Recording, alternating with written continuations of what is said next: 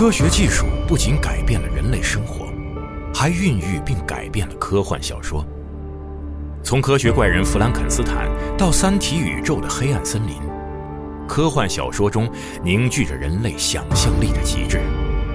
在科技每天都将人类的想象变为现实的今天，世界终于追赶上了科幻的脚步，而科幻小说依旧奔赴向更远的地，描绘着想象的新领地，进一步扩张人类可能完成的事业的前沿。科幻研究泰斗詹姆斯·冈恩经典著作，世界范围内最新最权威的科幻小说史。交错的世界，世界科幻图史，阿西莫夫、刘慈欣作序，独家时间轴功能，呈现经典科幻杂志及小说封面。集合网、世纪文景联合出品，福特哈蒙演播，积禾网及积禾爱独家上线，等您聆听。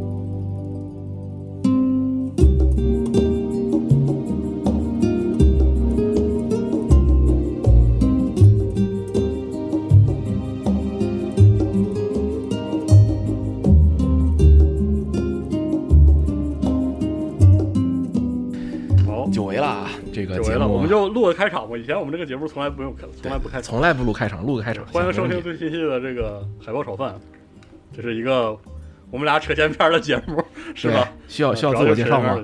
大家好，我是小范，我是四，对，我是四十二啊，就这样吧？就这样，差不多得了啊。啊，我们这期就是按照计划进行的《最终幻想十四六点零》的一个呃，计划赶不上变化，这个这个节目差不多从三月份计划到现在了，我操。是的，嗯，哎呦，你看我是在出差途中打完他的，对，是已经很颠沛流离了。我觉得，然后出差一回来之后，就是各式各样的事儿啊，还有疫情什么的，乱七八糟的，直到现在才录制起来。对，而且这个录的这个这个这个过程也都挺挺挺是吧？挺命途多舛的。主要是现在大家都不容易。对，其实东西要聊的太多了。比方说，我比较想要聊，哎呦我的天，你说咱们这个节目从来都没有骂过什么游戏是吧？我现在特想。我现在特想骂人，就是这个玩的这个，哎，先先不提那个了，对吧？这个还有有很就是就是去年上一期节目，咱们上一期录的是什么呀？录的是米特罗德，不对，这是真武是吧？是是真武，对对，真武录完了以后，你看到现在中间也经历了很多个师傅，对，星之卡比，哦，对，星之卡比，其实都环儿大哥了，对，有环儿啊，哎有环儿呢，环儿我玩疯了。我完全没有玩，环我玩疯了。那个中间有很多东西，这这个咱们另起一期节目说吧。这个之先跟大家就是交代一下啊，就是这期节目是一个什么样的立意。首先大家都知道，就是我我这个人就是对《狒狒十四六点零》这个版本，单纯单纯说它从它的这个单机部分开始说啊，就是我对这个单机部分是呃两期节目之前我就已经是在赞不绝口了，对吧？我就一直是以一个相当高的评价来去去去吹它。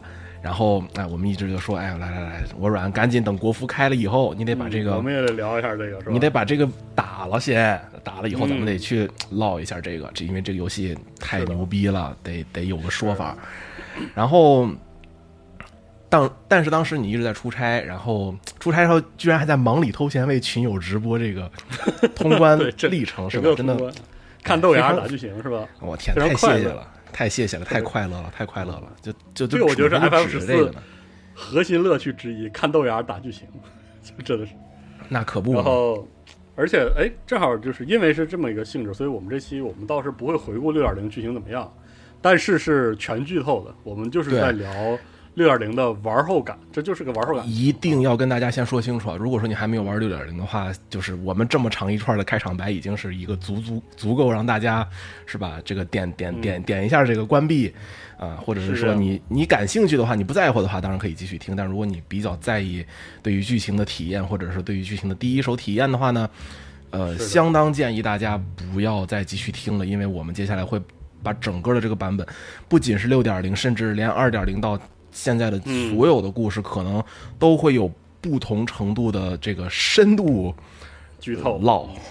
对深度的唠，所以说这个得跟大家一定要说一个，这个必须在在这儿先先先先先预警一下啊，嗯，因为我觉得聊六点零，如果不说剧情的话，就没你说别的还说啥呀？从我们录制这个时间点来回头来看，到六点到目前为止，六点零依然是一个可以说剧情是最好的，然后其他部分 或多或少甚至都有问题的一个版本。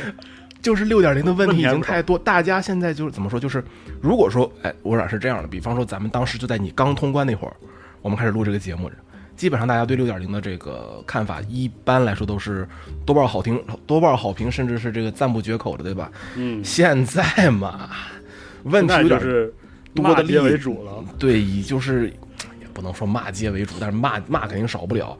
就现在群里边日常日常问候这个有关于防区的问题啊，就是大家如果关注一下国际服这个国际服防区抽选的这个事情，因为这这史爱最近这个乌龙闹得特别多，再加上之前的这个技改的风波呀没完呢，还有零式的风波呀，零式做的。就比较就是正确使用成语差差强人意，对吧？就勉勉 强强能够让人满意。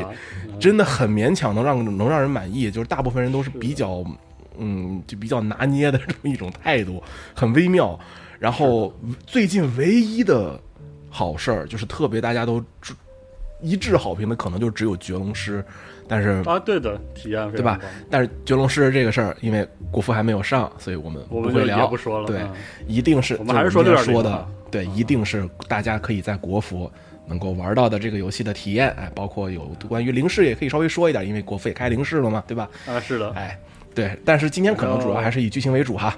嗯我不得不说，这个剧情远超我的想象，而且你知道，就是你跟我打过预防针的部分，也是我跟你是怎么大部分人说的？都在骂的部分，我甚至都没有觉得很差，你知道是吗？就 对，所以一会儿就聊到这儿的时候，我可以说一下。就广场找人没觉得特别差是吧？对，没觉得特别差，你知道吗？因为因为我特沉浸，因为我玩的非常的密集，我基本上就是两两天半吧，对吧？对，是两，天半就打完了，就就是连着打的。对，而且你这你打的这个时时长都非常的，你打的，这个时长都十十个小时将近。十几个小时就就特别干，然后也挺挺辛苦，当时打的。来吧，今天既然是你是这个初体验是吧？我们来，我们就你就多来聊一聊说。对，顺着说我就顺着说。我觉得其实它的导入就是六点零的导入，是我觉得最像一个单机 RPG 导入的一座。嗯，因为你想，五点零基本上是一个措手不及嘛，五点零就是所有人倒一地嘛，然后你才你才要去动。对，然后大你，然后你关键你是被直接你你是你就被小小红猫抽走了，对啊，所以说你被水晶宫直接抽走，然后你去了也不知道发生了什么。对，我觉得五点零的叙事很符合，就是说网络游戏要让玩家一进去的时候，就是嗯有一个新鲜感，甚至是那种刺激感，甚至要戳你一下。对，否则的话你没错就有点跟不上。但是六点零就是徐徐图之，就是极其的慢。它的它的这个萨雷安的导入非常非常的慢。对，哎，打断一下，我软，嗯甚至我觉得萨雷安这块儿就是导入有什么感觉，就是你甚至没有玩过之前的版本，你都会很自然。对的，对的就，他甚至有人物出场介绍，你这个事就特别的不可思议。他就在萨莱安非常门口他在萨莱安门口就是在那儿就是过境查护照的时候，他把每一个人都相当于就重新做了一次这个出场出出场出场介绍。这个我当时就觉得。就是我当时就想的是，你你你有必要吗？你你为什么要在这儿来这么一段？因为你想五点零就是直接就就就就直接开始了，对吧？对没有没有任何的铺垫，或者是没有任何的给你的准备，直接就嗯，就开始，哎，你你现在来到了一个完全不是不知道自己在发生什么事情，你被传送到了这个地方，你现在很慌，然后嗯，它的开场很像二点零，但是但是整个这个气氛不太一样，因为你知道这个世界命悬一线什么的。六点零则不一样，六点零是什么？我们来解决问题，但是我们就是我们甚至不知道问题。是什么。哎，对，就是然后一开我们只知道始他的这个有塔，对，但是不知道怎么着了。而且他的开场特别的喜剧，就是喜剧氛围特别强，无论是你跟郊游似的。对对对，就无论是你在就是进旧萨尔旧萨莱安国，就是旧旧萨莱安城这个地方也好，还是第一次来到这个萨维奈也好，嗯，对，都是非常那种那种感觉的，就是。我萨维奈可喜剧疯了，大哥了，那是的那边就是他搞就是纯搞笑段子，就而且这次你这次你会发现六点零的里边，他对搞笑这个事情啊做的就相当的多，他的搞笑的段子嗯特别多，是的。哎，他还不是五点零那种，就是只是说傻逼话。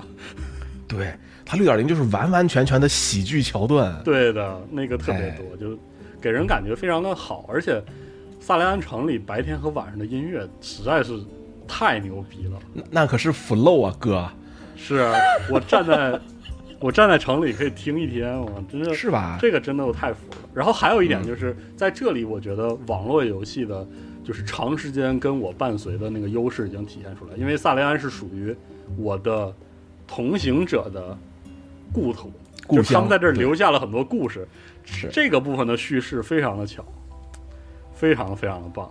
就是他时不时就可以提起来，会不断的提醒你，你身边的所有人都是有故事的，而故事还不少，就特牛。是不是是不是除了你以外，拂晓以外的，就是现在的这对，批都是这儿来的吗？全都是这儿的？吧？对，全都是贤者。然后，而且他们就是整个就是这段，我就觉得织田万里在写的时候，就是织田万里特别擅长的是什么？就是就这次的主编剧其实是两个人，就石川夏子和织田万里两个人各占一半儿，别别老穿别别老逮着一个人吹的，吹吹那个是。是吧？就是就是这两个作者呢，他有就是特就真的是他们两个的这个互相的优点真的特别的突出，特别的不同。嗯就织田万里特别擅长什么？就特别擅长写非常细腻的一些情感，嗯然后非常润物细无声的去给你交代一些背景知识。你你看他并没有去非得扯着你的领子说。啊，我们回到我们的故土了啊！我好想念这个地方啊，就完全一点都没有过。哎，但是对吧？这个老桑直接说啊，天哪，这个咸人面包真太太他娘难吃了。对对对就是萨雷安，他们每个人跟萨雷安的回忆类型都不一样，就特牛逼。而且有些甚至是有故人，对吧？有故人也跟这个地方有关。对，然后他就是在一个，其实你是属于一个外人来到萨雷安，你对这个城市对待你的态度还全然没没概念，然后有点惴惴不安的情况下，然后你就已经能接触到你身边的每个人，其实在这儿都是很自在的，他对这是很熟悉的。你有点这个对于玩家来说，对，但但是这个对于玩家来说是一个非常好的导入。为什么？你就我我是怎么想的？就是，比方说，你对于一个新的陌生环境可能会有一些不安，包括甚至是萨雷安的所有的人，对于光呆这个人的存在，可能都是稍微带那么一点敌意。但是你作为玩家不会觉得这个地方很排斥你，为什么？因为你的所有的兄弟们在这个地方就像。就是都回了，他们都回了了家了，你没有理由会觉得这个地方不是你的第二个家的那种感觉对，而且所有人对你的对，然后这个过程就会让玩家本身就是立刻融入到这个环境里边，他们他也不会有什么样的陌生感之类的这些事情。我天，这个处而且理真的五点零新加那个系统，就是和 NPC 共游的这个系统，很小这是六点零新加的啊，对六点对六点零加进来嘛，然后就觉得哇太好了，太好了，然后就当时乐的我有问题，我有问题，就是嗯，前三四次还可以，哎对，他后面基本上是就是为了逛而逛的时候，我就觉得特烦，你知道吗？特？烦是吗？啊，我后来主要是被情节拍的非常狠，所以就是你知道我的心态就是我极度的嗯。珍惜整个六点零故事狂掏狂狂涛展开当中的那个平静的部分。平静的部分，这些部分我不会觉得它很磨叽，我觉得我操，终于闲下来点了，我有点绷不住了。就是我当时贼急，我当时特别急，你知道吗？就是哦尤其是在有一些就是我之前说过的，就是非常令人不快的桥段，就是明明这个气氛和这个整个的这个整个的这个流动都已经完完全全到了一个非常高的高点，你非得要么让我跟踪，要么让我为要要么让我这个这个这个这个共游，啊，哎，观众任务设计的不是特别好，所以所以我很痛苦。对对对，要么就是找人，就是每次就是这三样，然后尤其是最后那个找人是吧？这一下这个事情就显得非常的 崩溃。是这样。其实现在回头想一想，其实也没有那么的，就是没有那么不堪，就是反正我个人的，体验是很好的。对我也觉得也是，就这嗯关键是这个故事太牛逼了，这个故事已经好到了一个。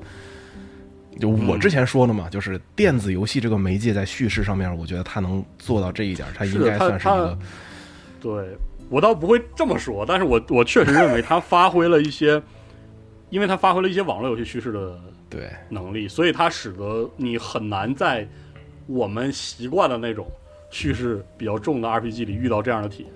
嗯这个我们可以后面说。我觉得在到萨雷安这儿的时候，其实一切都还，甚至可以说稀松平常吧。就是嗯你在城镇中，然后认识这个很多人，特别是管事儿的人，然后这个管事儿的人有点怪，是吧？对就是哎，就是你明显能感觉到他也不是坏人，但是他确实他比较别扭，对他也没让我得有点别扭着好，我就 我不是很开，我也不是很开心。是然后就那么话不投机半句多嘛，然后就结束了嘛，然后就哎进入到了往北去的这么个故事。对，就是我以为在这儿故事终于展开了，当然回头再看，并没有。这就是对，这没有展开，对吧？对，我就从说离从离开萨雷安到这个佐迪亚克歼灭战中间的这个部分，他、怎么说呢？很多人猜测说他可能这个整个这个部分是一个资料片，我一定程度上认同。他处于一个量不干不尬的过程，就是他不能做的很简单。但是你说它往多了做呢，确实也不是一个资料片。嗯，你要把它塞到，咱们不说一个资料片吧，八十三级副本，八十三级的讨伐战，你把它硬堆料，给它堆到八十七、也或者是可以，八十九有点牵强了，就是你把它塞得塞，非得塞到八十七，行吗？可以把它变成八十七副本吗，就嗯能行。然后佐迪亚克给他整成一个八十九的这个讨伐，对，就你勉强塞，硬塞但是可以，但是没必要。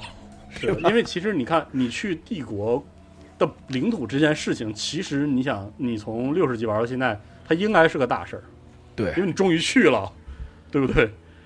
但是吧，但是帝国也确实打烂了。就是说我我后来回忆想了一下，就是如果你让我经历这么一个，就是帝国到处都是废墟，我从一个省份的废墟到另外一个省份的废墟，我从跟一个军团打交道，再跟另一个军军团打交道，我不一定会喜欢这个过程。所以其实简单来说，这三三集在整个帝国境内的呃故事，我觉得还算是非常巧的，就是节奏上是非常巧的，就是该有的信息都有了，有大的信息也有小的信息，就特别好。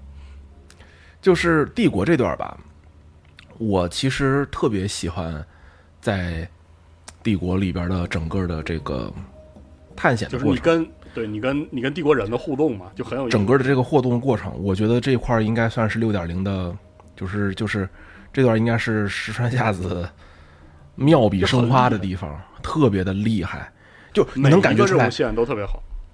我之前说的就这两个作者，他有各种各他有各自不同的优点，这段你明显能感觉出来，这就是石川写的，太明显了，嗯整个的这个这个节奏。首先有一些就是大家觉得不太不太好理解的部分，比方说就是帝国人对我们的态度，嗯就是你明明才是那个侵略我的，但是为什么你现在看到我们却反倒说我们是这个、嗯是这个这个这个这个爱欧泽亚的走狗，对嗯吧？当时是我们是这样被叫了，然后包括后边的很多，就是怎么说呢？帝国这边的整个的感情基调，就是我自己的感觉啊，就是嗯，仿佛你已经彻彻底底的做好了一切的准备，就是这一拳我已经想打很多年了，我终于现在决战了。对我遇到了仇敌，我这一拳准备打上去的时候，结果发现他已经这一拳已经不用我打，他自己已经不见了，然后就就倒下去就，就你这个拿就是就你像拿一个空箱子一样，就是蓄满了力拿一个空箱子，一下把自己给撅折了那种感觉，就是的，这有劲儿没处使，非常的寂寥，特别的空虚非，常的好。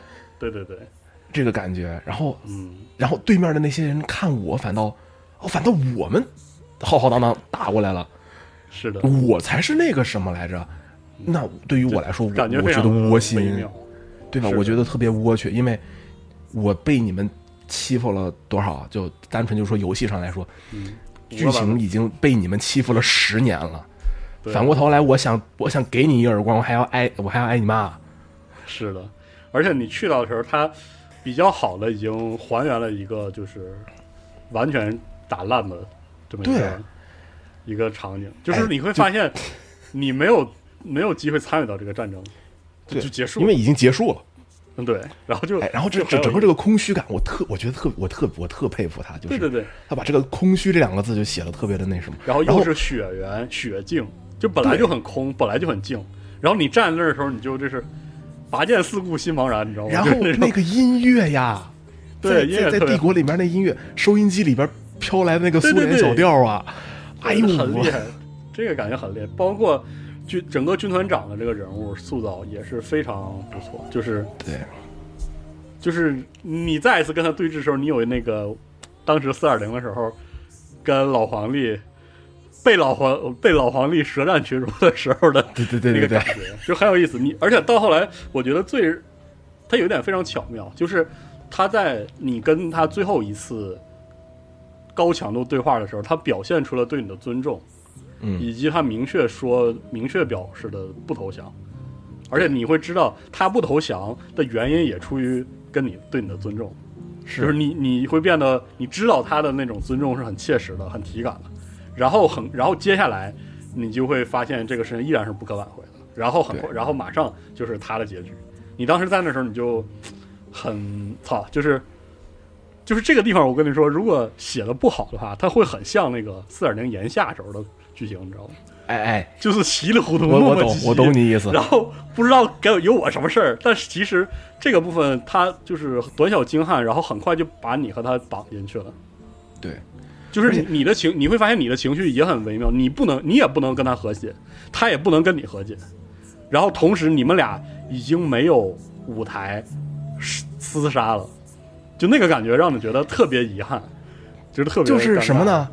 就跟我最近我就特别想骂的那个游戏一样，就是但是这个这这这个意思有差不多的感觉，就是你已经我们已经完全没有去战斗的理由了，但是鉴于之前发生的所有的事情，我却不得不去跟他战斗，然后对于也没有对于他来说完全相同，完全一样是的，但是他对于军团长来说，他有另外的一一层，就是什么呢？他也很空虚，他累了，他已经，懒得去管你这些破事儿了，就他已经懒，他已经不再去想但是他还需要为他的人民去负责，为他的这个军团的人。他自己还有另外一个非常，他和他自己的一个不可调和的点，是他自己的所谓的尊严，是的，这是让他不能去放下，这也是他最后就是饮弹自尽的原因，对吧？是，就是这个和是吧？这个和我们的这个位啊 老师就不一样啊，是吧？他他他就和自己和解了，最后来，然后然后然后旁边递一杯茶说，还是活着好这。可能这就是新本格吧，咱们不要说这个。你想到头疼，呃哎。就是他嗯他就说说什么说是这，但是我们最后这个是吧？来来一句，哎，还是活着好吧？哇，厉害啊！就这句话。但是我们所有人在玩这段的时候，并没有意识到一点是什么呢？就是六点零的主题其实在这儿。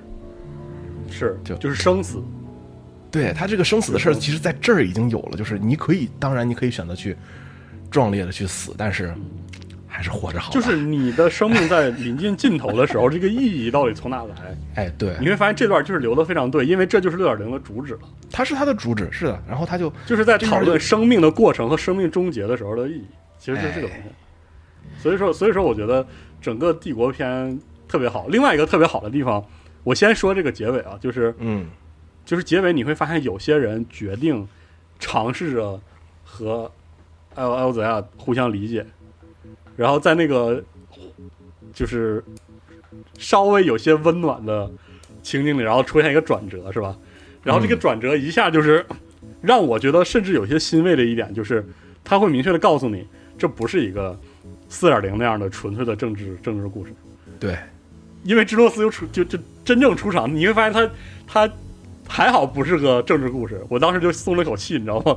他至少是一个，就是这个是日本人能控制住的故事。哎，对对对，他是一个他是一个疯逼的皇子，把这国家搞搞了这个搞成这样，我觉得对你这个故事处理的这么简单就好，不要给我做一些别的政治探讨，我受不了。我我他最好就是他做的，我觉得这段啊，在帝国整个这一片儿，把所有的帝国的这个人民啊的所有的这些怨气或者是所有的矛盾来源，都都最后都归结到了一个个人恩怨的事情上去。这个我觉得我谢谢这个是很好的，对，对，因为他是最终幻想，我求他了，那个千万别给我再 再来一遍那个了，我就是不想跟你，我我打开最终幻想不是要跟你掰扯这种事儿的，哎，真的是是那感觉。对，所以我这段我也觉得处理的很果断，就是很有这个 RPG 的风范，就是该该讲什么就讲什么，哪怕这个议题很大，可以讲的很大，他也不讲。对，就是你想吧，两两个仇敌的普通人，仇敌的政治实体的普通人如何融合，这个其实是一个很大而且很人文主义的议题。但六点零不是要讲这个，所以他很果断就给就给停在这儿了。我大哥拉倒吧，六点零要讲这个所所谓的生死的问题已经够你妈大了，再来一个那是的，是的。然后紧接着就进入到了我觉得是六点零前期我比较喜欢的一个桥段了，对吧？就是他要培养培养你，他要激活或者说凝练或者说点燃你对芝诺斯这个人物的完全的厌恶，你知道吧？哎，就是那种单人本儿，哎，就是那种哎呦生理上的我操麻到我了，就是麻硬我。对，我说怎么我请你吃顿饭，对，我说居然会有这么哇！我说居然会有这么那段好恶心啊！好恶心啊！就我觉得是非常合理。所有人玩到这段可能都会觉得好恶心吧，就是对，好恶心，我脏了，我不行了，我不行了。啊，但是我当时玩到那段，我是什么感觉啊？我当时，嗯我我当时喜，哦，对对，我我已经变成我那位可爱的小猫娘了，是吧？对啊然后，你知道吗？就是我都不知道我这个人物模型可以做出这样的表情呢。然后，对，我我说原来真的可以做出这么狰狞的表情，因为你看我用的是龙娘啊，你看龙娘一直都很面瘫，你知道吗？笑都笑不利索那种表情。然后哇，来给我来这么一下，还笑的那么邪，关键是还要，就他他最后把你变在一，就是怎么变在一个凡，就是变在一个反骨身上，对吧？你现在就没有能力了，你现在就是一凡人。呃，这段他的，呃，这段我们现现在都知道了啊，大家对他的这个想法都比较的褒贬参半吧，啊，某种意义上因为说确实有负面体验嘛。对有负面体验，因为你之前那么强，结果现在你只能就一二三，而且你还是那么弱，而且关键是那段这个本儿还挺长的，在没有优化之前呢，还有一些你需要真的去。你你你打的那时候，它是已经有我打应该是优化了吧吧？？国服应该得优化过的。对，国服应该我记得应该是优化过。你说优化之前呢，它地上是没有不亮的，让你找去找清灵水，清灵水在哪儿？钥匙在哪儿？不知道，没有没有 提示。摸是吧？你得去摸，就是你真的是，而且那块儿怪物密度是没有改的。哦，好像他后来是改了锁敌逻辑了吗？这个我不是很清楚。但是我就记得我打那会儿，就是你你真不能让怪看见，你看见了想你想你只要战斗你就要掉血，然后你掉血了以后那血回不回来不？不不不，两瓶药，就两瓶药，你你还得去摸那药，然后你还不能去打，然后你还得一直不停的去在那儿在那儿是的整潜入，还得在那儿找那个清灵水罐子，拿了清灵水罐子还得慢慢的就把东西还得运就是。这个部分有一个问题，就是这种 MMORPG 这种玩法制式，就是它没办法让这个过程很愉快。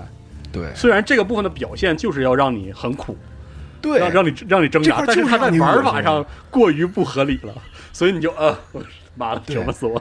关键是什么呢？就是你这这这这可能是某种意义上的由奢入俭难嘛，而且它是必定不毕竟不是一个单机，我能理解他非常想要在这里加入一个强单机的一个体验，因为你想，但是他不提供那些玩法接口，他没办法。哎，然后你就直接就是单纯是把你的这个操作维度下降啊，你可能就会觉得、啊我被我被捆住了，这个这个不舒服。我我觉得在这儿还有一点就是我想提的，就是六点零一个很持一直后来一直持续让我印象很深的体验，在这里已经出现了。首先就是，就芝诺斯这个玩法如此的变态，已经突出，已经超出了我预料。我真想给他鼓掌。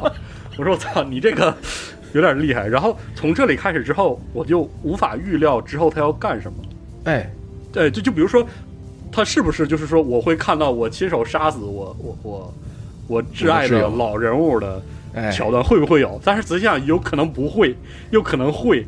然后我在当时就是，我当时就不是在品味这个剧情了，我当时就是心急如焚。我说操，这咋了？这是我必须得回去，然后我又得挣扎。然后当时那种感觉就让我觉得，哎，真好，就是投入进去了，真是投入进去了。最后那段就是对，最后的你在地上爬。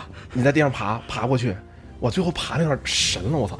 然后对，他就想这怎么这叫什么事儿啊？我说这对，然后你最后你想你你从从客观上来讲，你操就是你作为一个帝国小兵，你在那儿最后就是一直属于快就濒死状况，你往前爬，然后啊巨难那个。然后你自己的人，对吧？拂晓这帮人，然后看着你回来了，结果大大家都发现不对劲，但是以芝诺斯的本事，想想想伤个一两个没有问题，对吧？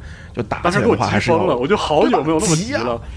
而且你自己就是完全，因为你完全脱离了对这个游戏的任何环节的控制，对你连说垃圾话的媒介都没有了，因为你在地上爬呢，对啊你都不知道在什么地方在爬呢。就这个事情不哎已经不归你控制了。你想，在这次在这一刻之前，整个游戏的所有的桥段，你作为一个光呆，就算是就算是根桩子，你也在那儿杵着呢。你一直在那儿，就是如果有什么事情，你你最起码作为一个玩家，你是有参与感的。对不起，这段故事你完全没有参与，是就是你的参与就是最后是吧，扔了把飞刀，然后对，就是整个的这段这个冲突是和你没有关系，所以你很着急。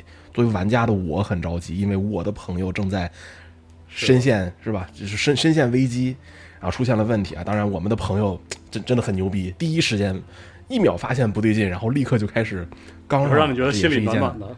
哎，对吧？哎，我这些啊，但是那段的玩法真的是，还有提到一点就是，很多游戏会用，但是很难用的特别巧。但是这次我觉得六点零用的还不错，就是我有的时候，呃，不是有的时候，就是玩到后来，我玩到那边就是和，呃，就是度过了那个潜入部分，然后就嗯开始和这个一些普通的人和普通的士兵开始战斗的时候，然后我就很感慨，就是普通人确实很弱，和光之战士比，哎，完全不是一。让你意识到一个事儿，就是光呆果然他确实不是凡人，他是是个他是个英雄，他是他确实是要比正常人要强得多，因为你已经体会到了一般人是一个什么样的，是一是一个什么样的水平，然后你现在就会该怎么说？当时我自己在玩的时候，我的感觉就是。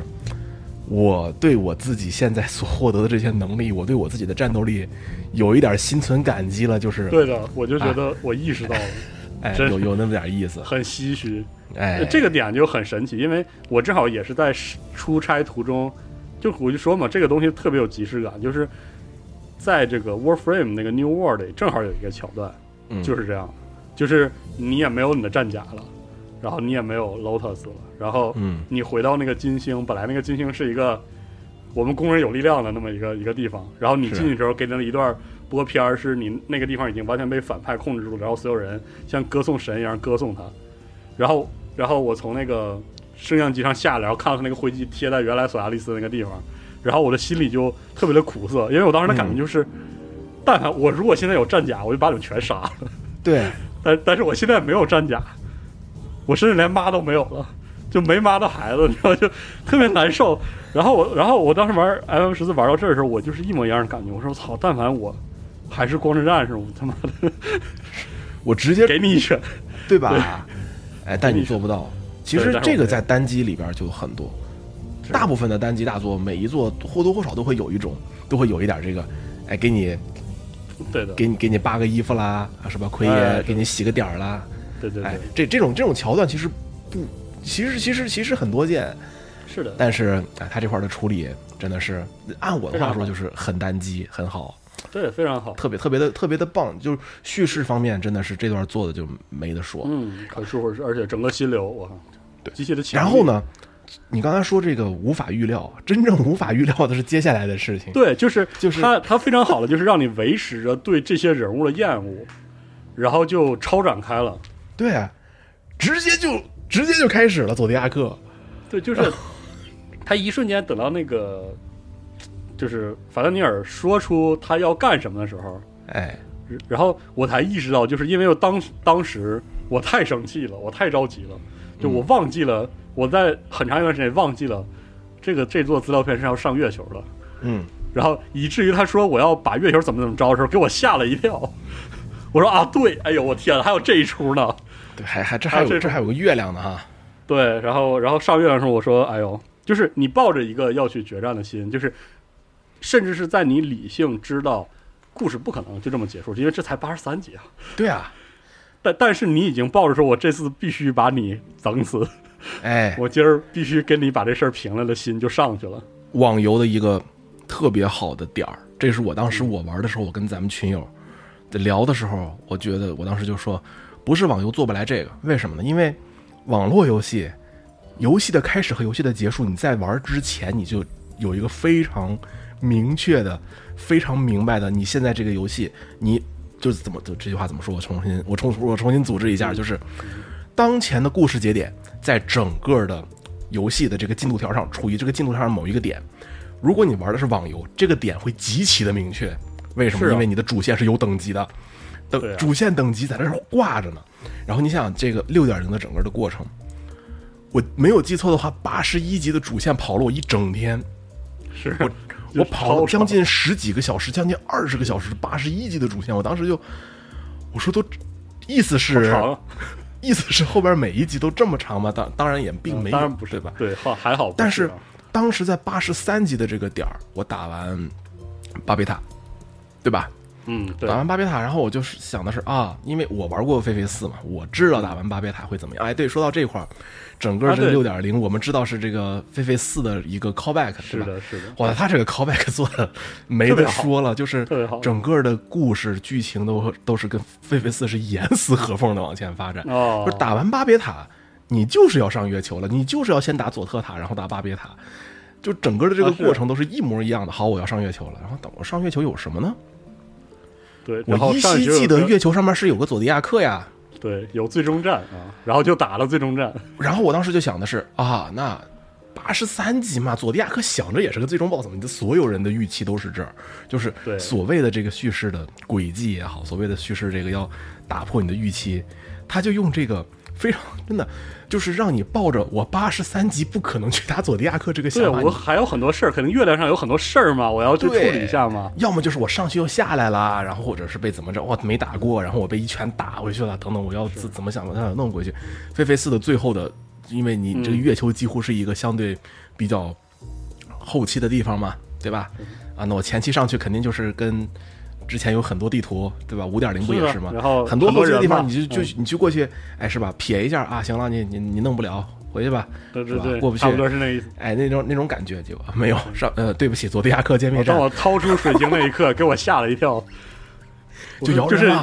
对，就是一副我今天就要把你在这办了的那种那种场面，然后我就真的给他办了，然后我就说啊，我说我说这不八十三级吗？所有人在玩到这儿，就是我觉得应该没有任何例外，所有人打到这儿的唯只剩脑子里边只剩下一个问题，接下来咋咋整？咋整？就是接下来你要唠啥？就整个故事，的，我对六点零的所有的期望到此为止了，对我我差不多就是以为就这样，对吧？？大家对六点零的所有的故事，就是结束的点已经结束了，已经到了。嗯对我，我操，你接下来还能说什么呀？你你要 你要你要干啥？然后所有人都想不到麻了，然后接下来就开始正儿八经怒涛展开了，就是这就是六点零的故事，我觉得就是这句话可能有点儿该怎么说？这句话可能有点儿就是非主非主流观点啊。嗯我觉得打完佐迪亚克六点零的故事才算正式开始，对，我也觉得是。对吧？对，就他整个的这个算是个序章，就序章结束，序幕结束。就是序幕就结束了，因为正儿八经六点零要讲的故事，佐迪亚克打完了那个月面监视者，跟你唠完那些，这才是咱们要解决的。核心问题。之前什么帝国呀，什么萨维奈，这都是一个引子，啊，这都这都是钱，嗯。这都是凉菜，是的，对，真的是，这都是凉菜，嗯，而正正且就是在正正还没上呢。哎呦，就是在那儿之后，然后我才意识到，就是哦，原来五点零的时候，虽然我情绪很饱满，然后把什么演出都看了，但其实那个时候我没有认真听讲，你知道吗？对，就是哦，原来他是这个意思呀！我操，就哦哎，他发你会发现五点零的，他把他五点他说的东西五点零都讲过，他没有隐瞒任何事情，对他说过。五点零老爱老爱跟你说的没一句虚的吧？对都是。就对哦，是是我理解错了。哎，还没完，拉主席二点零时候跟你说的没一句虚的吧？他们说的都是对的，就是当时因为很多原因，这个游戏甚至都没有欺骗我，就是我理解的有问题，啊，对？就是就是很神奇。我当时哎然后我们在五点零的时候的想法是什么呢？海德林一定要一定在骗我，是的，因为因为他说的和老艾说的不一样。嗯，对。但后来发现，就是他说的是对的，就是当你知道为什么，念对，对，当你知道他们为什么不一样的时候，你也释然。但是在五点零的时候，你不知道为什么他他们两个的理念不一样，或者是他们两个的做法不一样。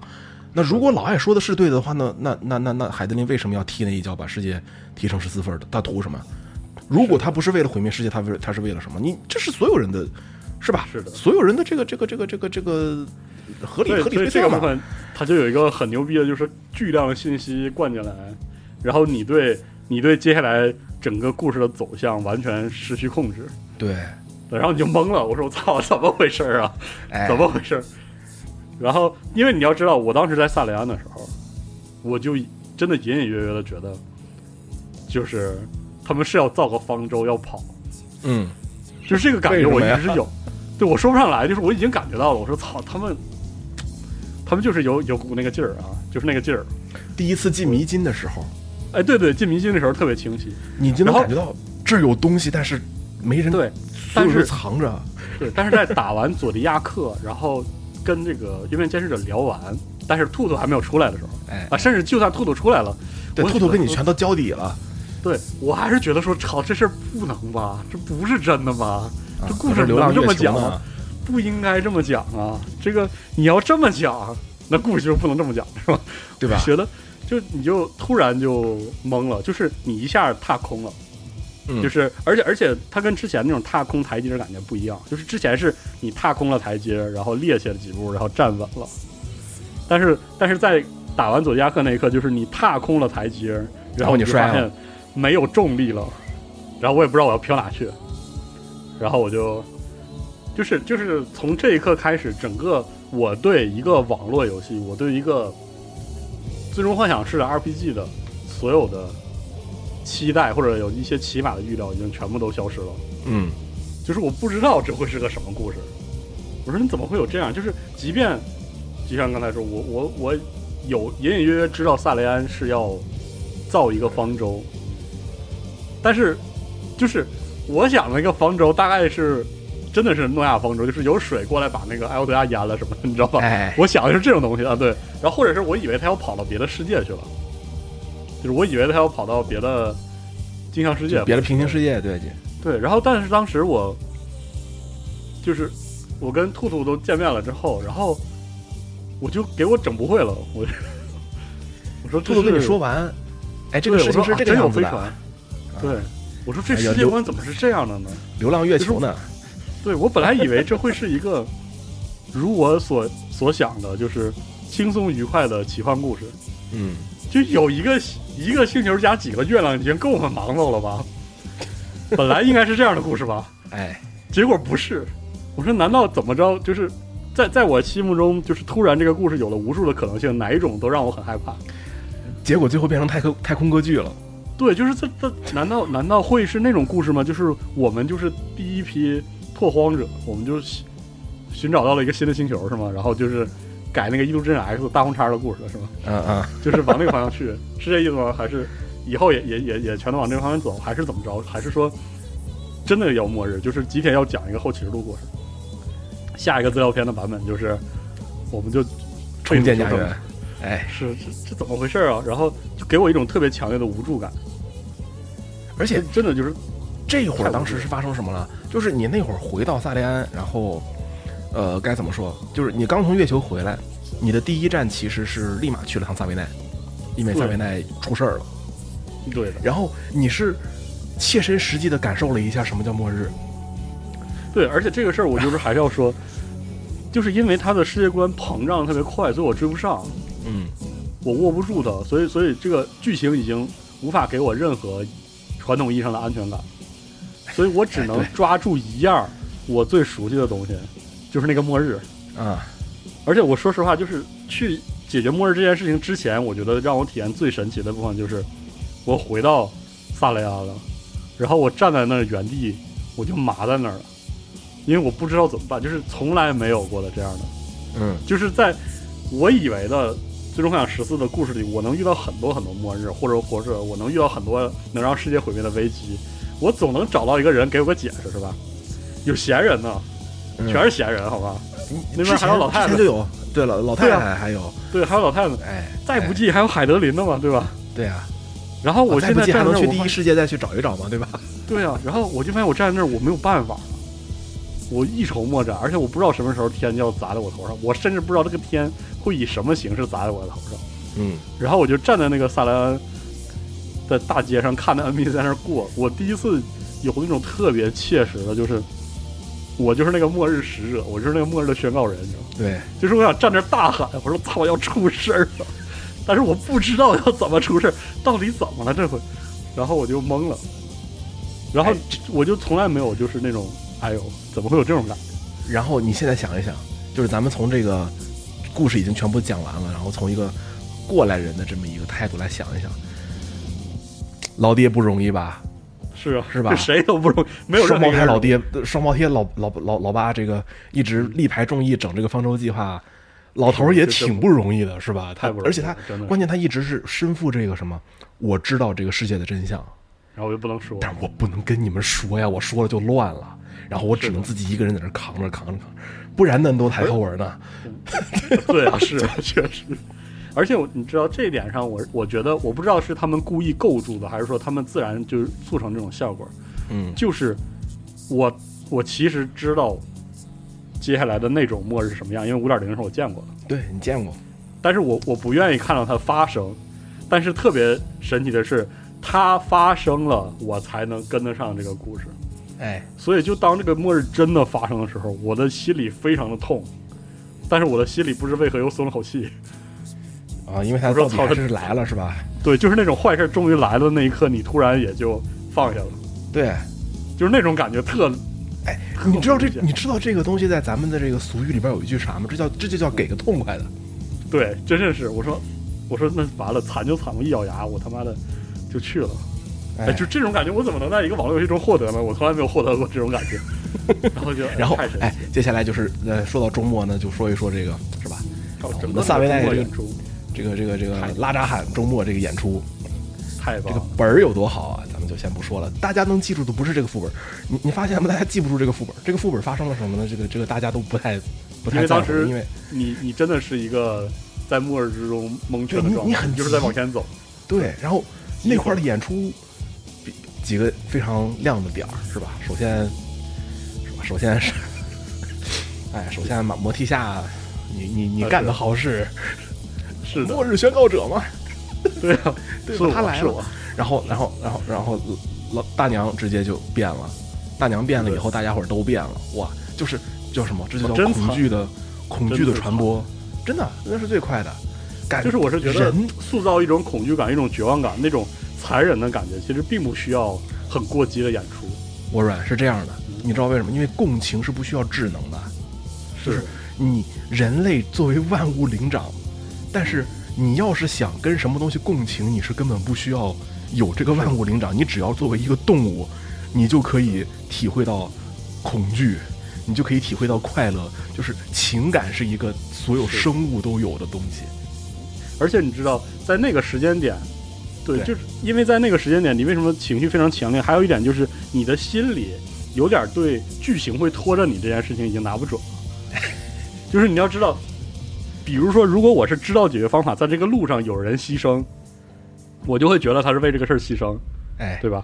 对。但是我在当时那个场面就是我不知道这玩意儿到底咋解决，人就变了。就是你你觉得这是在那个场景里边死的人，那都不叫牺牲，那叫横死。对，就真的横死，而且最最凶残的是，就是这个剧情甚至已经失去了会保保护我和我熟悉的 NPC 的可能性了。对啊，就是我身边的每一个人都可以这么横死。朋友，那可是总督，之前就是是整个六点零用了相当浓墨重彩来立起来这么一个人，咵嚓说没就没了。就是当当这个当这个剧情自己就是扔掉了他在剧情中所有人物的免死金牌的时候，嗯，而且当时是真的就是这个游戏呈现出一种我他妈的就要把这个事儿讲完，谁都好不了的那个那个劲儿。我说哇，我说我身边这几个人，雪萌这几个人，但凡死一个，我现在就把电脑飞了，就是这这种感觉。然后然后那个故事就是非常快的展开，疯狂的死亡和毁灭，还有混乱，就在你面前就展开，你并不知道然后接下来自己要干什么。然后接下来来了一个六点零的这个就是最好的演出之一，就是小小小象在那儿抱着孩子。就是我当时玩这段，你知道，你当时你知道当时我对这个这段，我当时就说，首先我我可以发誓，这段绝对是知天万里写的，因为他有个闺女。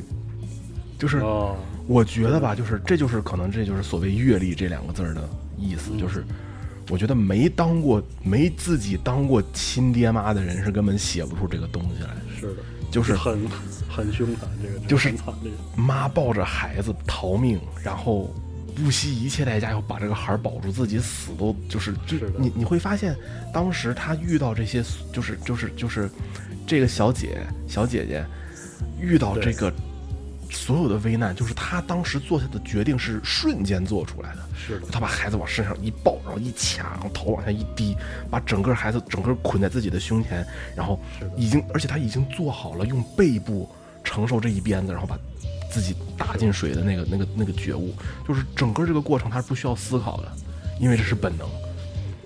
是，我天哪！我当时我特别冲击，我当时我自己我自己都疼，因为我当时我就我就我我原地就带入，我说这要是伯伯，这要是我儿子，我操，我我他妈是吧？我也是。然后你会有而且我还想说，这个之前前面有一个铺垫，就是前面有小红猫的那段，哎，对它变水晶，就是你看到那个水晶宫出现的时候，你特别感慨，对你有两层的感慨，你知道吗？就是说，就说那是五点零属于一个世界的几百年的英雄老英雄，英雄老英雄。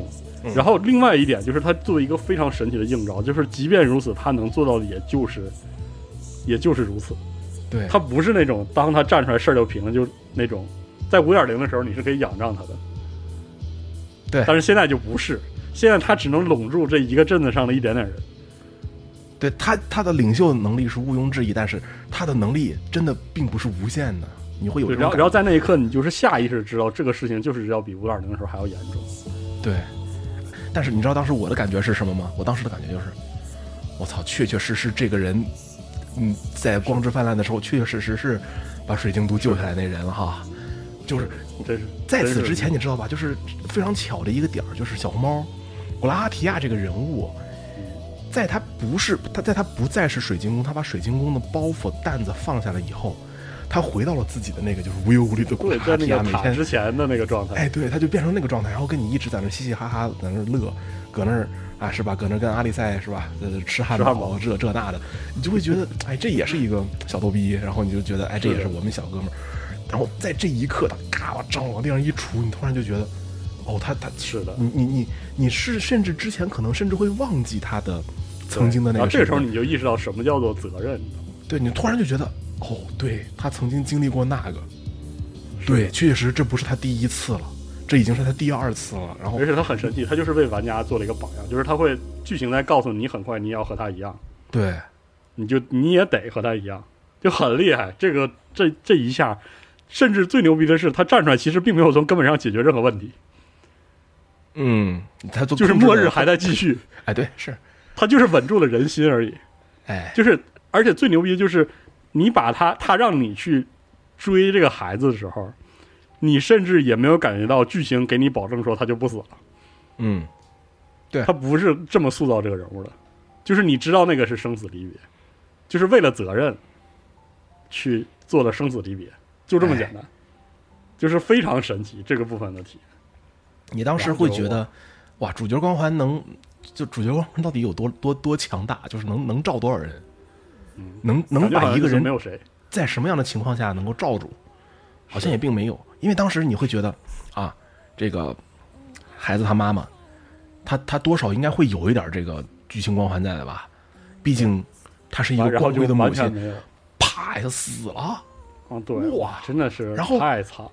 在这一刻开始，你就对这个孩子是否还能活下来，就是你就是再一次，就是再再一次，这个剧情就是这个剧本本身在惩罚你的侥幸心理，他在反复告诉你，这不是这不是认为他是个 RPG 就怎么怎么着了，你等着吧，你下次再这么想，还有就是怎么说啊大耳刮子抽你，就对于。我来说，我当时就觉得，你作为一个文学作品，他我就已经当时不觉得这就是什么游戏，就你作为一个文学作品，首先文学作品里边是不轻易杀孩子的，是就是这这这是大家的一个就属于道德底线，或者说是一个约定俗成的事儿。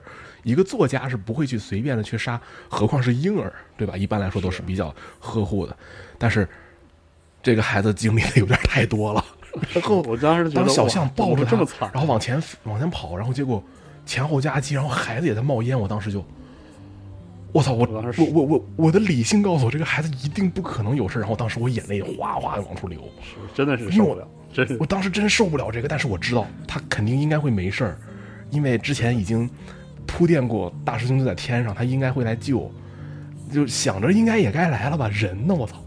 但是怎么这孩子就要变了？我操！这这这这这这这来回，然后结果就在这一瞬间，你的所有的期望全部得到了印证，然后大师兄也来了，孩子也没事儿了，一切都好了，然后突然一瞬间你就全部都放下了，然后你就哇，就整个人就真的是像跑完跑完万里长征一样，然后整个人就，啊而且这个事儿还有一个剧情的映照，是小象在救孩子之前，他有一个剧情的瓶颈期，就是那段所有人念诵这段话，这个翻译也太牛逼了，对对对，这段真的太牛逼了，翻译太牛逼了，我当时震惊了，我当时他念出来的时候我傻了，嗯，我说我没有期待看到这样的一句话，对我真是生命本，是无尽微路，对，生来一条无尽微路，微路啊，对，然后唯有，然后这还就是后面说唯有死在尽头停住的时候，嗯，我就心里无尽悲凉啊！你知道，就是因为在这一刻，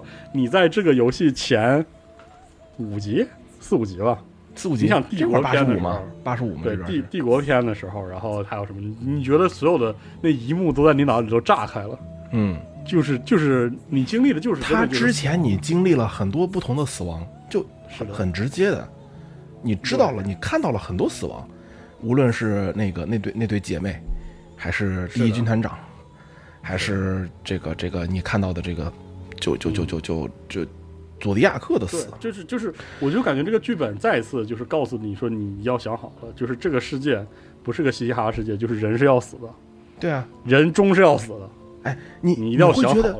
然后你就会想到，那离开了游戏，我我就是，哎，我也得是吧？我也不远，就是 有一他说一他让你对这个这个世界有沉浸感的方式，并不是说让你把你自己的生活简单化成跟游戏一样，而是反过来，他让这个游戏，他把这个游戏世界告诉你，在这个游戏中死亡是件事情。这个是游戏非常难做到的，甚至游戏是负面体验的。游戏很多时候会游戏里边你人死不了，首对先对死亡的那种，哎，是吧？就是那种嗯是啊，game over 嘛，大不了，在，然后然后当他说完之后，当时小象用这么一段念诵，然后好像让很多人都就是振作起来了之后，然后才有了孩子那段演出嘛。哎，对，是然后当他当他抱着那个孩子，然后自己马上都要变了，然后还在念的时候，然后那那段时那那个场景有一种绝对意义上的绝望，你知道，那是一种信仰濒临破碎的绝望。对啊，就是你就是我说操，也就是说这段话终究就是漂亮话嘛。啊当时我都受不了了，我说你刚跟我说完，我刚还挺有关键是这句话刚好使完，马上就不好使了。是我说怎么会这样啊？关键是他的不好使的方法不是他的，就是他的信仰崩塌，他他就是怎么说？就是他这他就得怀揣小着信仰，就象这个人是一个信仰相当坚定的人，他是一个善非常。而且是一个善，而且他是很纯粹的一个普通人，对，他是一个非常普通的纯粹的人。然后他在这个时候，你就告诉我，这个剧情要给他一个这样的结局吗？不不不不太合适吧？好人不应该，他就是他不至于此。就就是还是我还是那句话，我的所有的理性都告诉我不可能会这样的，但是就是你你眼泪就是哗哗的往下流，我当时就还好了，我当时就觉得不该如此啊！哎，我当时觉得真的不该如此哎，。但是这应该算是整个六点零从头到尾第一次他奖励你的这个侥幸心理，就是他第一次会去迎合你的期望，他让他活下来啊！不要担心，你想的就是这样，好人是会活下来的，没有问题，一切都还好，放心，没有问题。对，然后咔嚓马上就开始，就是它整个的这个，就是整个的，我当时形容这六点零的剧情就是什么，就像一个，就像一个很很邪恶的过山车一样，你知道吗？就是你知道过山车在跑的时候会经常有那种唰唰唰唰唰跑半天，然后嗖嗖嗖嗖嗖嗖到山顶，它到山顶会停下来，就像但是你蒙着眼，你不知道啊，停下来了是吧？好，哇，又开始了，哇，对，天哪，太真是真是要命那我觉得他他开始这段是什么呢？就是该怎么说？就是小象这段的这个瓶颈期，因为它这个波澜太过于强烈，是的，所以说后边的这段这个平静的过程还挺长的。比方说，嗯，你去分奶茶那段，对，哦，这个让我分奶茶那段其实 太牛逼了，就是是这样的，因为我说实话哈，嗯。我打六点零的过程中没怎么哭，没有像比如说你说的什么一直痛哭流涕，其实还没有，嗯。我就是结尾的时候哭，但是中间有一段我哭的非常非常厉害，就是这里，嗯，我我知道，我听着呢，因为我，因为当时就是。其实整个六点零非常多的往前照应，就是它照应之前版本的时候，哎对，三点零是非常非常重的，它把整个三点零都反反复复的提，嗯无论是大师兄进来之后，它有一些互动，还是说里面的很多 NPC，甚至有一些剧情的结构，对，都就是在疯狂的照应三点零。比如说你想去帝国之前，你还有富尔唐家的老爷少爷，哎对吧？那？那就就那就那二溜子还来过来给你们来唠一唠，你会发现其实二溜子这人挺好的，是吧？那小小少爷小少爷是个是个是个能人，然后你就会觉得哇，这些人都特别的熟悉，然后是哎呀，好好棒，是吧？然后等等到就是刚才那个末日，其实还是在末日之中，你嗯。看到了就是你的朋友活下来了，你当时是真的活了下、活了下来，因为你当时觉得啊，他们还好，对，就是我我是真的觉得他们活下来了，就是因为在之前的一个区间里，剧本给我一种我就是一刀把他砍了，也很正常，我也不会给你多做解释，反正他会死，哎，你信不信吧？就是那种确实，就是整个游戏就是那种感觉举刀就举起了刀，然后说你信不信我一刀我现在就把他捅死，就有点马丁那意思我说对对对，然后他看到他们回来了，我就很欣慰，然后我就开始把奶茶分给幸存者们对吧？对，然后然后在那一刻，就是并不需要这个游戏怎么提醒我，就是我就自然能知道，就是在很久很久之前，很多个版本之前，啊也有这么一个个人嗯给了我一杯奶茶，是吧？是，然后我当时就是绝望无操助、最不行的时候，给了你一杯热乎乎的奶茶，你一喝，然后他然后他然后当时我就觉得，啊，我觉得我终于是富尔唐家的的的骑士了。是吧？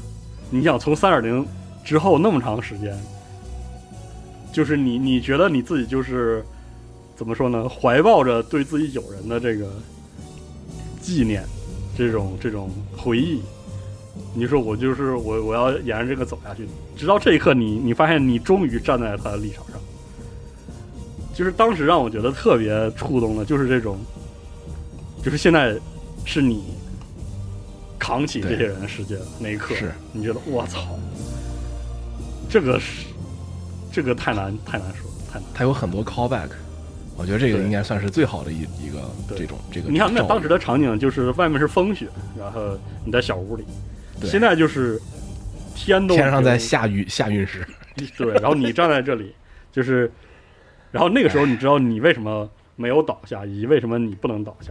对，离得近的是，比如说像小红猫，你会知道它会重新负担起水晶宫的职责，而你身上是有很多很多人物的这样的职责的。是就是就是网络游戏中玩家所控制这个白板的人物是通过相聚和离别塑造起来的。你好，你在那一刻，你就会你就会知道，在剧情当中，你这个人物没有倒下的合理性在哪里。对就是因为有二十方，有帕拉利莫，有很多很多这样的人，就很厉害。那段故事很平静，但是跑完之后，我就极富触动。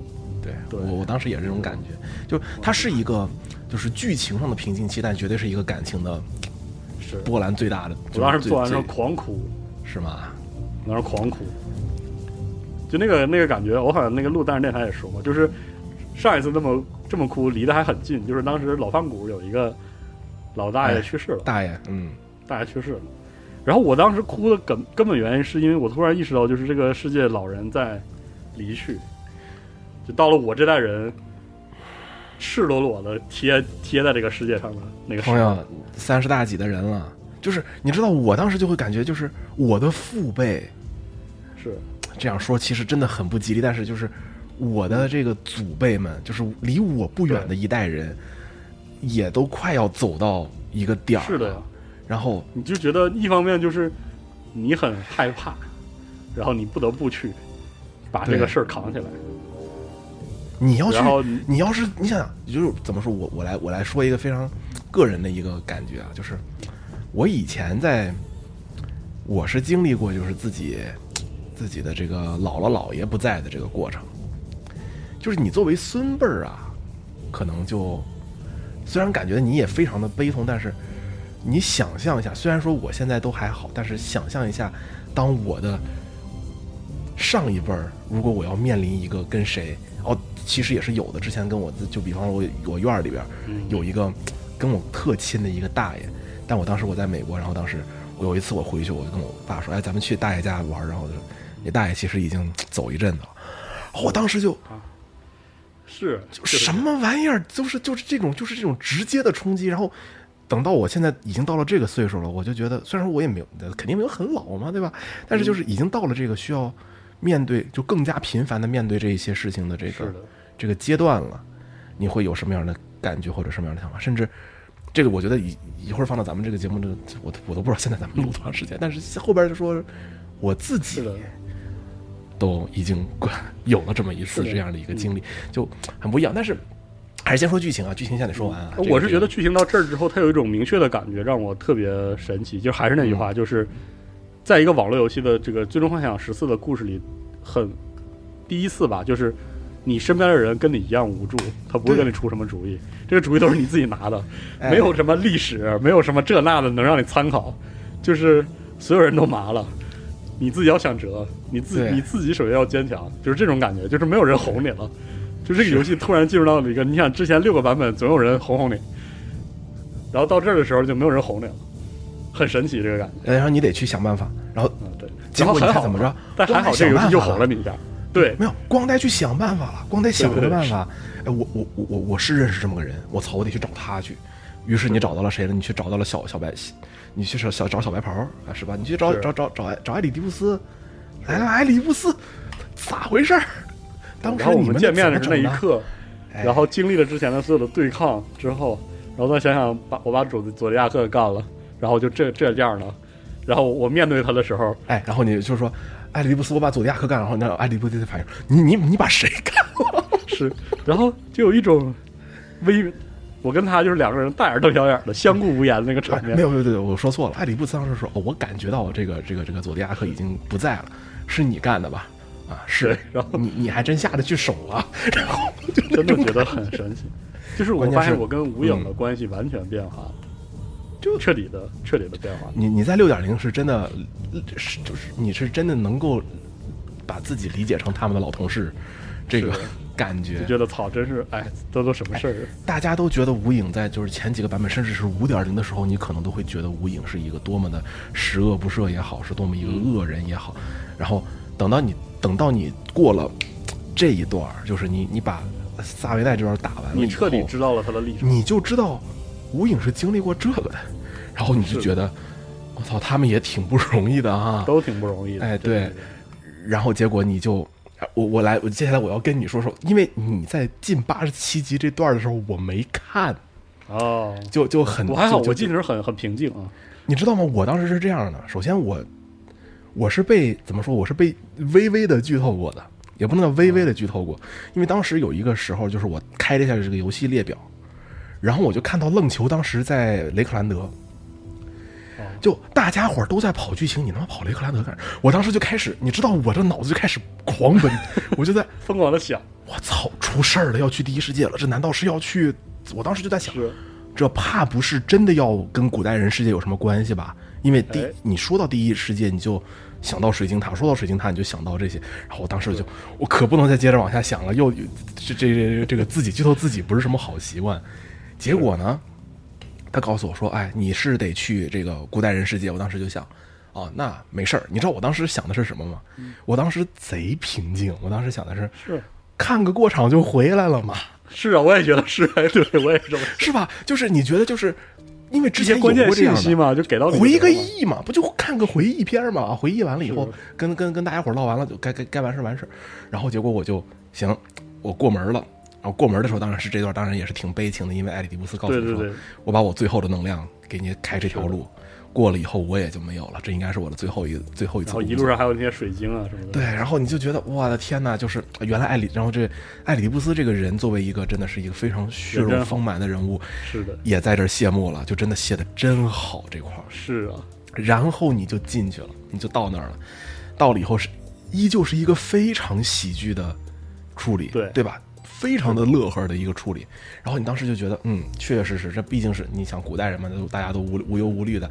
我当时还把这当过场呢，是，我也以为是然后那个什么，当时，然后结果就就就这不就见到自己那那俩损友了吗？然后是当时我第一个反应还没觉得他是那是，就就就这这这真是损友。我听出来这位是啊，我听出来这位是这个老艾了，这听这没错儿。那位是谁不知道，因为他之前没出过声。哎，这 太巧了，这个设计。是这样，我就特别，我这个人呢，又特别容易把保志总一郎和石田章的声音听混。我这个人有问，我有我有问题，好吧？我当时就听的是，我说这这怕不是艾里迪布斯？然后当时去聊天里边当时还有人说，这你怎么能把它听成石田章呢？这不是石田章。然后我听，那真要不是石田章，那只能是保志总一郎啊！这保志总一郎怎么可能来配音呢？然后说你你就别问了。然后结果我当时就我当时我就心想，这这不会是，这这不会是局长吧？然后结果一回头，哎还真是。然后我当时想啊，那行行行，那这段过场的可挺长的了，那得得得看一会儿是吧？这这俩跟这个得跟这俩俩俩哥俩俩老兄弟得叙叙旧。哎，对，好家伙，给我变大了！门一开，关键你知道，这门开的那个瞬间，我当时什么都没看见，因为就特别的惨。我当时大雾天，啊，我也是雾天啥都没，哎呦，啥都看不见。所有人都说：“哎呦，你这怎么就因为大雾天一开门就是全是灰的嘛，什么都看不见。对对对，”然后当时我真正的震撼就是我喊出来的时候是，是他大地图大地图那个字儿出来的时候，他直接就直接就 Elpis，哇就上来了，然后我当，时就说啊，这是这是地图啊！我说这是大地图啊！然后我当时就直接惊了，我说我的天哪，在这一段居然有，接下来还有好长一段主线吗？意思是，对，然后就开始了，整个鸡皮疙瘩就上来了。当时我觉得，我觉得这段处理的是也太好了吧，大哥了，这有电子游戏还能有这样的呢？就 不过这段还挺平的，这段就是充满了交代古代人如何，但但其实信息都有用，对，就信息量有点多，但是这边有点平。嗯，但是还挺乐呵的，因为毕竟身边是这俩人嘛，就但是快乐是肯定很快乐，这就是非常，这就是我觉得六点零的另一个真的是神来之笔。这怎么说啊？这个是一个非常快乐的过程，但是所有的问题都在这儿。这是始，就是始作俑者就在这儿待着了，就是对周末的起起因就在这儿，就特别害怕遇到那个真相，就这么嘻嘻哈哈的开始了。就是你你会发现有一个非常，就是特别就是特别心痛的一点是什么呢？就是嗯。你在这你在你在你在鄂尔必斯前边这段你有多开心，后边你就你就多窝火，你就多难受，就是都是多好的一群人啊。然后小蓝鸟多好一鸟啊，是啊，还有赫尔墨斯，见面的时候你就是个每个人，哎，然后你就，但是你又能，就是某种意义上说，就是对于我这种共情能力特别强的人，就是我完全理解赫尔墨斯的出发点，就是我能够明白赫尔墨斯这个。这个这个这个这个这个牛角尖儿，就是嗯就是个匠但是。你知道，我我就是因为我是顺着这个游戏就是剧情，我是习惯性的顺着游戏走的，顺着剧情走了。这也是为什么我很少被比如说新本格故事突激怒的原因，你知道吗？就是我突我突出一个你爱咋咋地这种。好，然后所以说在这个过程中，我我会陷入这种迷惑，就是说这怎么还能出事儿呢？这能是有这种感觉。。我说这我们来干什么呢出事儿呢？我们来找嗯周末起因的，对吧？对，我说这哪里都不像是能出事儿的。然后我哎反复排除，我说操，难道是这个人？好像不是，也不是这人。就是然后有一段时间，我甚至陷入了迷惑。我说难道是老艾弄的？这不对呀，不可能呀！不可能啊！是这块逻辑，哎哎，我们来从新本格的角度，我们从推理，我们来从这个推理的角度来想。法丹尼尔就是赫尔墨斯，看到赫尔墨斯的时候，你首先得想，这问题肯定在他身上，对吧是？按理说不然应该在他这儿。按理上肯定在他身上。那你觉得赫尔墨斯就就就就就就然后就那随着剧情推，动，他就越来越不像。哎，然后对他越来越你就觉得，我当时我的第一想法就是，总不能问题出在这小蓝鸟身上吧？是吧？我也是，我也这么想。然后我我就不结果。结果我就一一就开始慢慢想，然后他就剧情里边是吧？梅迪恩的戏份越来越重，越来越重，越来越重。然后他但是我还有多天真无邪，没有。我当时我的第一想法就是，完了，接下来得得出得出多大个事儿？我还好得把，我没往那边想，但是因为我没有往那边想，所以等到我开始追他的时候，我就麻了，哎，我就我操，怎么真是这个？怎么真是他呀？对，怎么真是对呀、他按照我的理解来说，他不会出任何的事儿啊，他按理说就不应该出任何的事儿啊。对啊。然后，哎呦，然后当你理解赫尔墨斯把他的所有的姐妹们，把他的多少个姐妹们扔上去，然后问了一个何其愚蠢的 问题以后，然后在那一瞬间，我我就震惊于说，原来这个故事是讲这个的。对，而且你知道是什么吗？就是六点零啊，就是到了现在，它的做的最最最棒的一点就是六点零，它就每次要给你抛出一个新的论调，或者是给你抛出一个新的事件的时候，你会觉得我的天哪，可不嘛？对呀、是啊，是这道理。是这样的，是这道理啊，没错儿，你会有这种感觉。但是在那一刻，就是他把他的世界观展开，展向了整个宇宙那一刻，我在想，嗯，我说《最终幻想》是这样的故事吗？我说怎么最终幻想有有过这样的故事，但是真的很少，真的很少，怎么就改？怎么怎么改黑暗森林了？我什么情况？是吧我？说怎么改成科幻故事了？就那一瞬间的故事的质感又变了，就是哎，就是如果说就是佐迪亚克打完之后，我是觉得整个故事多了一层怎么说冰冷的冰蓝色的蒙版嘛吧。嗯，然后在这个一瞬间，我觉得这个故事就变了样子，就是我过我过去的回忆和当下都变了样，是吧？就是就是对我我说不上来，就是那种它突然多了一种就是科幻故事才有的那种大尺度给你的那种战力。他问的这个问题也特别的太空歌剧，基本上是所有科幻小说都要探讨的问题我。一瞬间就在就想起了阿瑟克拉克，对吧？就就就就是克拉克那套，人为什么要活着？我们生存的意义是什么？对就哎，关键你说，然后你当时就想，赫尔墨斯这个人脑子是不是有病？然后你要想，他他他是脑子有病啊，他他脑子没病，他不会干出这事儿。我觉得要我我也问，你问对是，那你也不能去怎么说？你去放出几就数以数以就是我一瞬间想，我一瞬间想到她的姐妹到底有多少那一刻，我就傻了。对啊我，说怎么会这样呢？我说怎么会有这么你放出来这么一个可以办事的，你就想你会放出一个几乎遍布全宇宙的虫群意识，然后嗯让他们去逮一个人问你的生命的意义是什么？你而且得十个人问，九个半人得告诉你没啥意义。有他妈老子就是活着能能能有啥意义？而且 他这个故事，而且他又是只小蓝鸟，我当时一瞬间就想到了，你知道《神秘博士》那个钻石山的那集，哎哎哎，这个青鸟的故事是吧？哎，还是鸟对对对，然后我当时就震撼了，因为我我我特别就是对这类的，就是那种时间尺度达到一个不可感知的那种长度的嗯，那个感觉，特别就是特别我特别喜欢这样的故事。然后我那一瞬间，我觉得特别站立。我当时面对小蓝鸟的时候，我都不敢看那个剧情，我就不忍心看到这个剧情展开了，我简直受不了了。我当时就，哎呦我天呐，我说怎么会这样啊？怎么会他之前给你塑造梅迪恩是一个什么样的人？他是一个，他就是个共情机器，对吧？嗯他就是一个情感共情机器，他他他被设计出来就是为了去理解情感和共情的。好，嗯，你接下来就问了一个贼丧的问题，然后你还是让这个共情机器的虫群意识去接收全宇宙的这种丧能量，然后集中在一个人身上，你妈有病吧？哎反正就就是，哎，然后就觉得就特别的，就怎么说？当时我看到这段时候，我就觉得特别的无奈，就就你想骂他吧，这就是个书呆子，你能把他怎么地？这就是对，你就当时觉得特别无奈，你觉得这就是典型的那种做实验，然后把实验室整炸了，然后你觉得没有人错了，对啊，你觉得没有人错了，他但是整个宇宙的整个宇宙的恶意就来了。对啊，全宇宙的恶意全部集中在了一个东西上面，怎么办嘛？是吧？怎么办呢？啊，接下来就是整个六点零的整个故事的，嗯，最而且你知道，你在这儿之前还有一个很哎重要的事情，就是海德林的这条线。哎，对你得认识维涅斯，对你跟维涅斯的这个，个人得出来，得得得得出场介绍。然后你就跟他这个快乐的相识，然后被这么一个有意思的人格所吸引。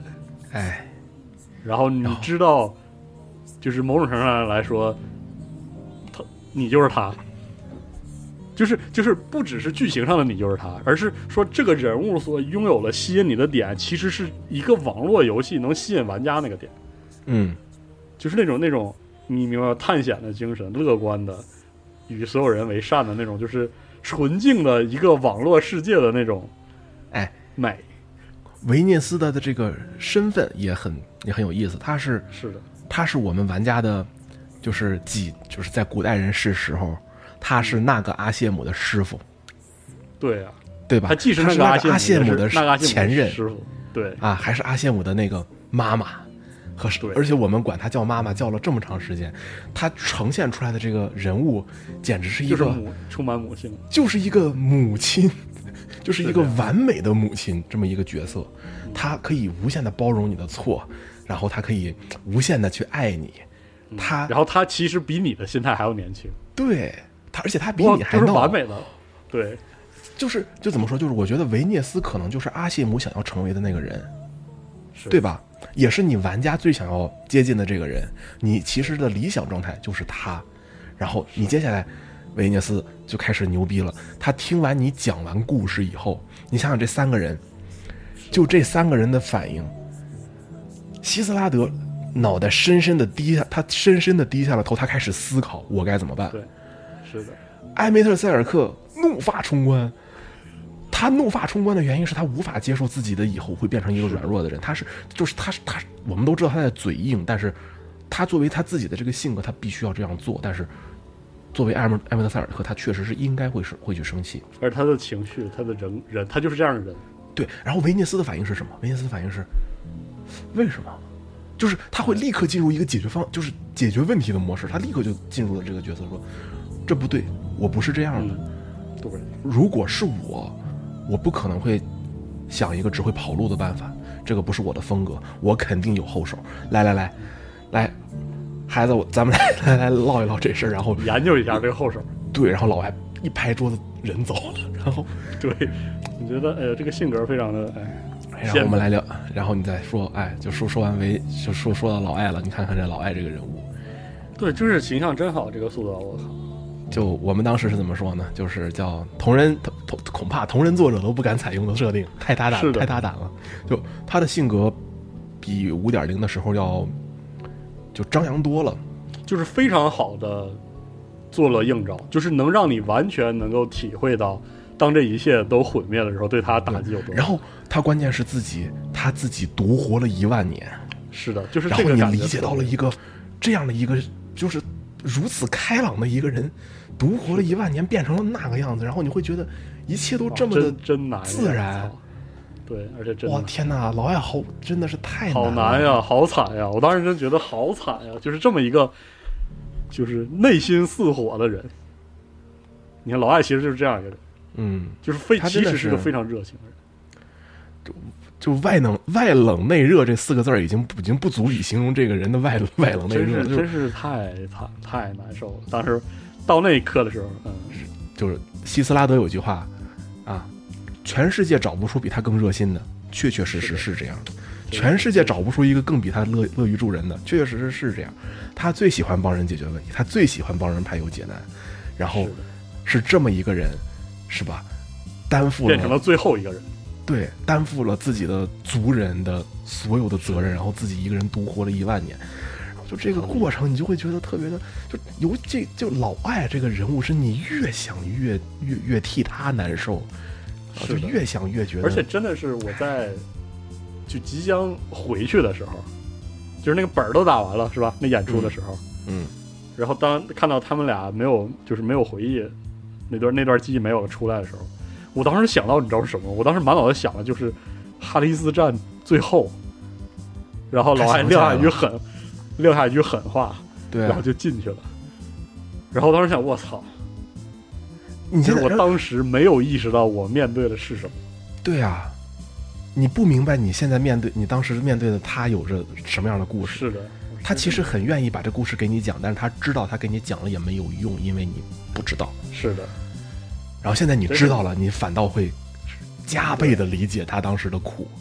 真厉害！我靠真的苦那一刻，真能让你记起来，主要是真的能让你回忆起来。我也不知道为啥，哎，反正就是可能就是因为我玩了，我这是当做游戏去玩，我在跟他互动，我记得非常清。这个真是，而且最，嗯，我当时就是我每次我回头想想这段剧情，我就会觉得这些细节放的真的太妙了。是老师怎么说的？老师说，人在临死的时候的那一刻，哎，自己的灵魂会归于归归于星海，是的，然后你会想起你的所有的事情。这件事情被我们称作走马灯，然后你就会想，老艾在临死的这一刻，一定想起了这件事情吧。是的，他一定知道我就是那个人吧。然后他当时说了一句：“你不要忘了，你可千万不要忘了，我们还曾经活过。”然后老艾这块说的是：“我现在托付给你的，你一定要。对。然后你就觉得我天哪，这个人真的是太背负的东西。没想到这个伏笔会这么收，我收回来的一刻就是给了我一下，真是是吧？太太牛逼了，当时真是，哎呦，然后希斯拉德也是啊，这么一个嘻嘻哈哈的小小小小嘻嘻哈哈的小叫什么？就我老说这词儿，天真的哎小，男孩儿，这么一个小少爷。是结果你会发现，他其实也是一个相当有，怎么说呢？嗯，他也是一个很，你想想希斯拉德，你认识希斯拉德的时候是什么？他是一个，平静的叙述者，他是跟你讲，来，我给你讲一讲艾梅特塞尔克和阿瑟阿谢姆的故事，我给你讲一讲我们三个人的故事。曾经我们是多么好的挚友。他在说这些时候，他几乎是一个平铺直叙的，没太带什么感情的这么一个一个一个叙述者。然后你想，一个这样的性格的人，也是得经历点啥。然后你再想一想，这个希斯拉德是老艾是的，是老艾创造出来的一个自己友人的影子，对，越发的，哎，就是越发的悲从中来，哎，就是觉得特别特别的，哎，然后，哎呀，然后接下来就是生死问答这一段，生死问答这段就没啥说的了吧，就已经没啥说，就是该吹的都吹过了，特别是有两个镜头，嗯，就是还是那句话，我是觉得当这个这个游戏的叙事明确的把玩家的形象跟阿谢姆或者说跟维涅斯完全重叠的时候，你就你就真的特别感慨，对。你最他就的是他当时还有段蒙太奇，你走向老艾，然后啪，维涅斯自己往前走，就这个往前特别走。特别好，然后他当时，他当时那背景是 answers，然后 answers 那个歌词，我当时全合上了，全你说这，我我当时就在想，要么就是抠记在写歌词的时候就已经做好了整个的这个铺垫啊，结果事实证明并不是，那那就是、啊。那那就是编剧太牛逼了。就是哎呦，我真是，就是当时那一幕你知，道 answers 里边，我这两天我前我前阵子在学这个歌，然后我在嗯，我在学这个歌，然后其中有一段有有一句歌词是，Tell me why, given life we are meant to die, 哎，是的，live 哎，这是，to suffer and cry。然后嗯，我当时我就我当时我唱这段时候，我就我就我就我我到现在为止，我就是你看我现在。我他妈提起这个歌词，我都我我都我我我我我声都太我声都不对，但是我当时我的想法就是，这个他们肯定是去去想办法去试图和这个尼采的那句就是嗯，“人生即是苦难”，是吧？是活着即是从苦难寻乐的过程，对吧？To to to live is to suffer, to survive is to find something mean to find the meaning in the suffering，去找到你的这个苦难的意义，然后是你就觉得这些人他活着，他就是在受苦，对。他就就是这个里面就哎有一段非常厉害的东西，就是纯粹的辩证关系了。特别是哎当维涅斯变成海德林的时候，就是就是他给了他的子民嘛，算是他的嗯孩子们，纯粹意义上的苦难，是。为的是让他们不再像他的同时代的人那样，因为没有苦难而活在一种诡异的麻木中。对其实就是就是说人的复杂，生命的那个复杂，就是有苦难的那一部分，苦难和非苦难的那一部分，是的。所以他才要用那个蒙太奇。你这句话就怎么说？就是尼采已经这句话已经把这句话已经说尽了，就是这个道理我们都懂。人如果说是一直活在一个襁褓中，一直是捧在手心上，他必定不会成为一个完整的人。所谓人，必定是要，是吧？天将降大任于斯人也。你你要是你你要是不经历那三步啊，你没有苦其心志、劳其筋骨、饿其体肤、空乏其身，你你是不会有这个大志的。然后，但是你你你在经历这个过程的时候，就真的又真的很苦。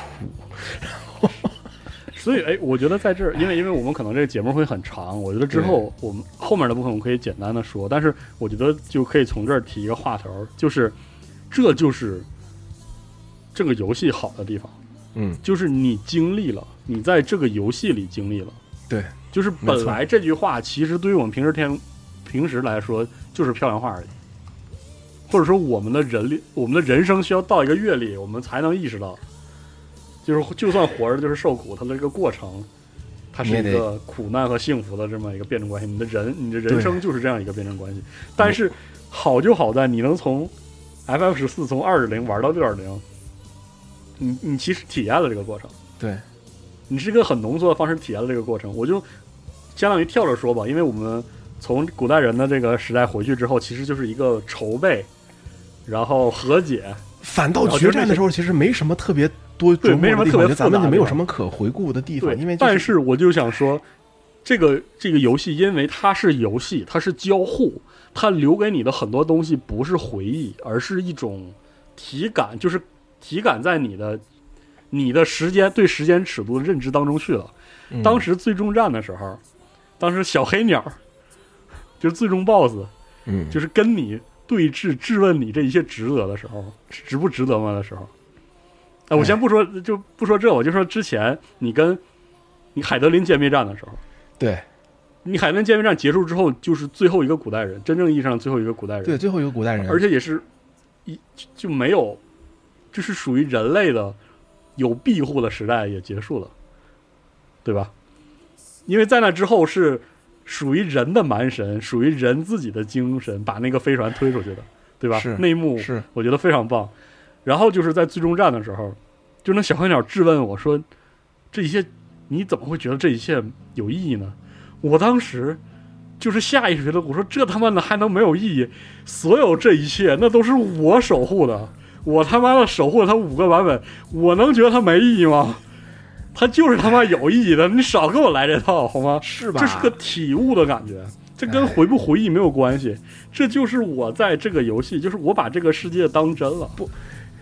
这个世界里的一切都跟我有关系。这是这个不是你的回忆，这是你的，这是你的现在进行时。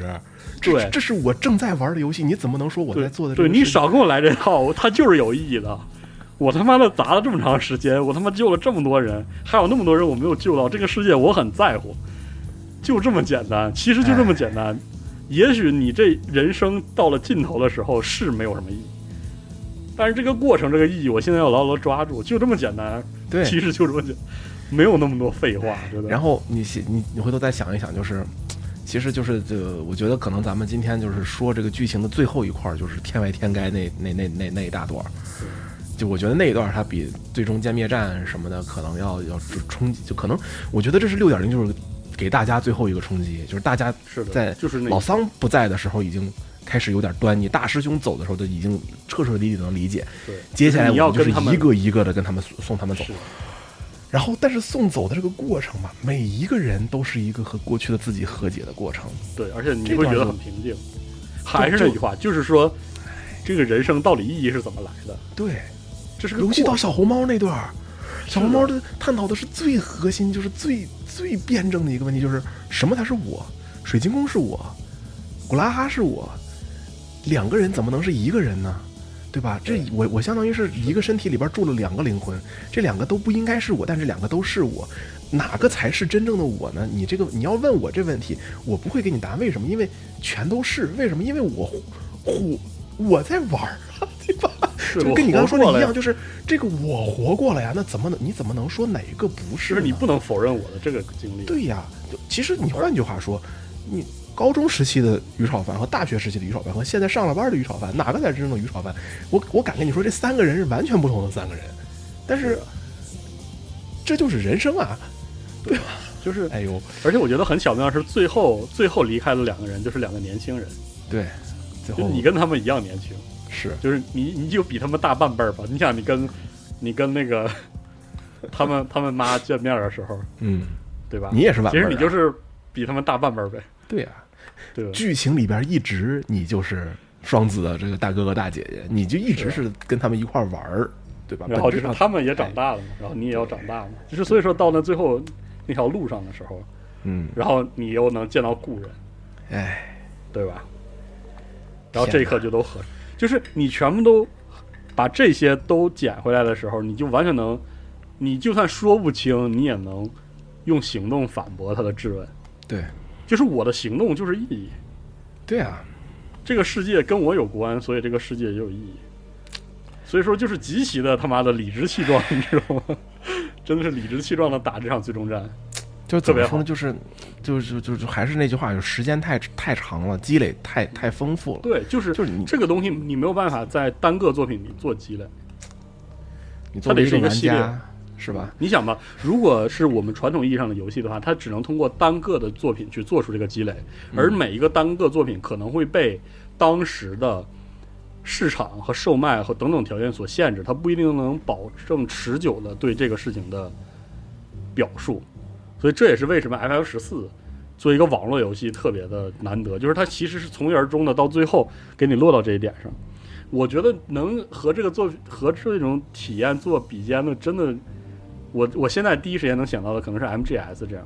你要知道 MGS 五，它相当于少一半儿嘛，对吧？嗯，是啊，咱就这么说吧，就是后半半儿，对跟头把似的结。但是当最终你听着 Big Boss 给你放那个磁带，然后你面对镜子的时候，你也有一种释然，就是你既不是 Big Boss，但是你也是他了。对，因为就算你哎，你没有那么，你没有那么完美，你不能像 BB 那样完美，但你做的很好了，你一路来做的很好了，就是那种感觉，我当时就就特别感动。我在那一段时候，我是什么感觉？就是我知道我不是 BB，嗯但是我是我，我曾经试过 BB，所以我可以是 BB，今日方哎，就这种感觉，对吧？对对对，然后然后在这个 FF 十四六点零的最终战里，就是一种就是一股劲儿，你知道吗？一股劲儿冲上来，就是我绝对不服你这个理念，嗯，我绝对不能认同这个全部归为沉寂的这个可能性，因为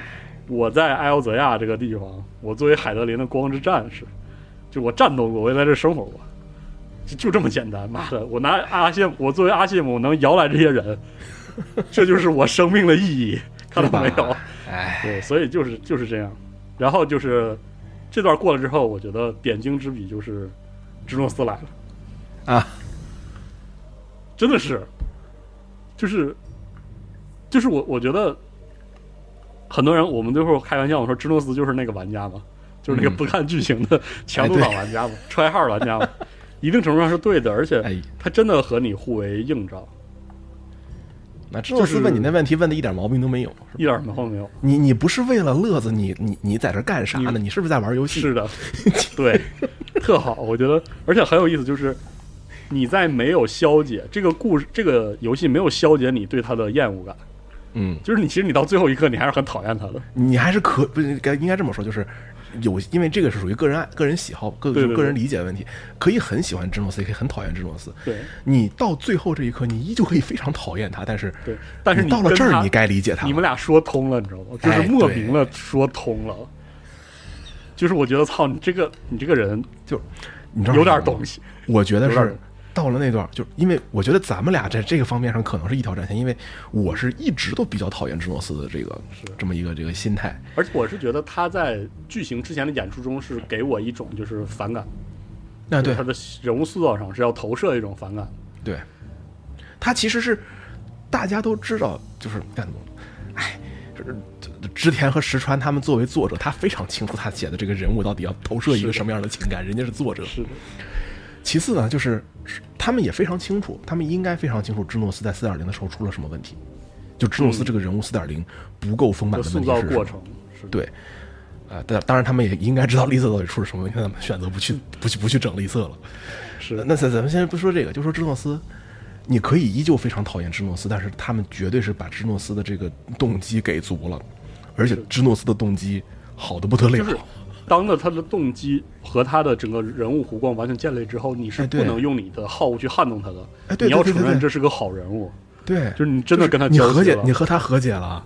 对你是一种无论喜不喜欢他，你绝对和解，你跟他这这种和解就是在我们我们双方拿拳头招呼对方脸上那个过程中就和解了。哎，对，就就是我承认你这个人还是挺牛逼的，你知道大家就是在在游戏这个游戏层面上是怎么回事吗？就是当时我跟很多就是特别喜欢芝诺斯也好，特别不讨或者特别不喜欢他的人也好，他说，然后我们当时的达到了一达成了一个非常一致的观点，就是什么呢？芝诺斯这个人能处，为什么？他说，我接下来要给你一个不得了的挑挑考验，嗯，对吧？我们我接下我们接下来要好好打一场。不夸张的说，那个难度有点高的，有点高。最后那个但是我是单奶，所以我还可以。我软，我跟你说，你玩的那个他已经好，我我我如果没有猜错的话，他已经 nerf 应该是了。以前哈，他之前的那个啊，就是就是他不是有一招是叫接下来考验考验你的反应。啊，对对对，啊对，我看你玩的时候，我当时就我当时的反应就是啊，这么简单啊，没事儿，挺好挺好。你知道你知道我们我们我们出版玩家是什么反应吗？他就是就说英文的那个台词儿啊，test of reflexes 这个四四音刚出，判定已经出去了。就是你得看着盯，就是我当时打着，你得盯死了他的台词，台词出现的一瞬间，你要立马做出所有反应，不然的话你就一定会挨打，因为他，嗯，就是他相当于是台词说一半的时候已经读完条了，然后哇贼难，然后我就当时对，而且就真的很有压迫感，而且你会感慨说：“我操，这个人他妈的还挺帅。”对，然后最后决战那个场景特别好，那场景就是因为在那个地方可以敞开了意识流，所以那个地方特别像在游戏的工程文件里，就哎特 meta，是吧？特别 meta。我就说，真的，我当时已经放开了，我说妈的，今儿我就跟你试吧试吧的，就是挺好的，特畅快。在最后是什么？就一片地板没了。然后一个一个一个一个大天罩，对吧？一个一个一个 sky 一个一个一个一个一个一个 sky dome，就跟真的跟工程文件一模一样。哇！而且我那块做的特特文艺，而当时就是全部打完了，那个过场动画都结束了，就是就是我人物和芝诺斯人物都趴在地板上的时候，我当时的第一个感慨就是，他和我一样有这个资格去和这个小黑鸟来一来，对峙，或者说去回答他的问题。那可不嘛？对对，你看我我会说，我人生的意义是我这一生，然后我这一生意义还有我在乎这个世界，我就是要保护它。那芝诺斯的人生意义这一仗，同样的强烈，他也他妈就想干这一一仗嘛？怎么地嘛？对，就是要干这一仗了。你说他也真干干出来了，他也有资格，他可以用另外一个完全不同的角度去回答这个问题，就特好。人家活着有意义吗？当然有了，人家意义当然有意义不比你弱啊。是的，就我为什么说芝诺斯这人物好？咱们所谓的动机是什么？什么叫人物动机？人物动机不就是一个，就这是这是一个写作用词，对吧？这是一个写作术语。你你换到人的这个人的这个这咱们的这个正常生活上来，什么叫我的动机？我没有动机，我只有啊，我要问我什么动机，那就是我这个活在世上有什么意义，对不对？是的，啊，我我仔细想一想，我的动机甚至比芝诺斯还弱，是啊。所以我就？觉得，哎呦，我每天活着图了点啥，人家好歹还能还想打这一仗。是的，哎呦，然后就特好，就是感觉到这儿了之后，这个游戏的所有的哲学探讨都结束了，哎，然后给了一个特别好、特别满的大团圆，对，特别舒服。哎，对吧？就所有的这种史诗故事，嗯一定是以散伙饭为结束的。对，然后就是散伙哎散的也特好，你就哎每个人都很有奔头，哎，然后每个人又互相熟悉，嗯，你跟大师兄比较没有奔头。是 就这样你没发现，就是所有跟所有人聊天都特别的朝气蓬勃，一跟大师兄对面俩人大眼瞪小眼就。很丧，大师兄第一句话：明天往哪儿吃饭？对，很现实，成年人的现实，太逗了。哎呦，就特别好，那结尾结的就是，这是我我个人就是说我最喜欢的，就是我希望每个故事都能这么结。就是我我我有的时候受不了那种意犹未尽的故事，虽然有的故那种故事也非常好，但是特别是在六点零这个体量，或者说六点零这样的冒险，六点零要讲的这样的故事全讲完，要讨论的事情，生死答问都他妈回答完了之后，嗯，我就是想要这样一个结局。对，哎，我我就我我开开我有时候就觉得啊，我也老了，就是我也我也不小了，老大不小了，咱来点小糖水儿，来点来点来来点来点好的，别每天搁那儿丧了。他妈的四五十个小时，是啊，别苦丧了。来来的一把鼻涕一把泪的，都哭花了，然后折腾到现在也该那个是吧？而且其实到最后他也是比较点题的，为什么？因为嗯。他一直想要去抒发的这个感情，就是叫就是还是活着好嘛，对啊，对吧？后面你想想很，多奔头，你到最后呃所有的大家，你说他最后的这个结局有就是有那种波澜壮阔的什么结果没有？也没有我我我们我们我们把整个世界救下来了，的目的是什么？为了接着活着呗，对吧？对，雪盟又解散了，就是我今天的活着和我昨天，就是我拯救完世界以后的日子和我拯救世界以前的日子，呃，本质上是没有什么两样区别因为该日子日子还是那个日子啊，并不会因为我我现在是英雄了，所以说我日子会不一样。是的，当然，你可以去嗯诠释的不不一样，但是是吧？这这两位作者觉得啊，是吧？整完了以后，该活着还是得活着，那就好好活着就完事儿了，真是真是好。挺好。就是我是觉得我我有点理解你之前说过的那个那个感慨，是谁说的？坂口博信说的是吧？就网络游戏真好，说是网络游戏真好啊，做得到网络游戏就是真好，哇塞！对网络游戏真好啊，能够做到我我觉得媒介做不到的事。对，我是觉得我们传统意义上制行的 MMORPG 可能真的到了它时间生命周期的尽头，就是你你会在六点零当中体会到这种旧的制式对它的限制，对吧？就是很多地方都有，对，但是同时你能在 怎么说呢？你能在六点零的整个故事里看到，就是说 MMO 这种形式，这种游戏形式其实大有可为。且有的且有的发掘了，你会就是就是特别明显，就是当你一个花六十美刀给你，就是现在的现在的客观情况就是你拿六十美刀，你可能拿不拿不到一个三十个小时、三十到四十小时紧密的，就是那种情感体验。嗯真的，我回头想五年，可能只有新战神非常好的做到了。嗯，现在的情况就就是，如果你想要六十美刀，然后又得到一个四五十个小时的，不说好坏啊，就是你想要个四五十小时的体验，你能得到的只有好一点的可能是英灵殿吧，给你塞的满满当当的；要差一点的就是他妈的光环无限那种莫名其妙的小开放世界，对不对？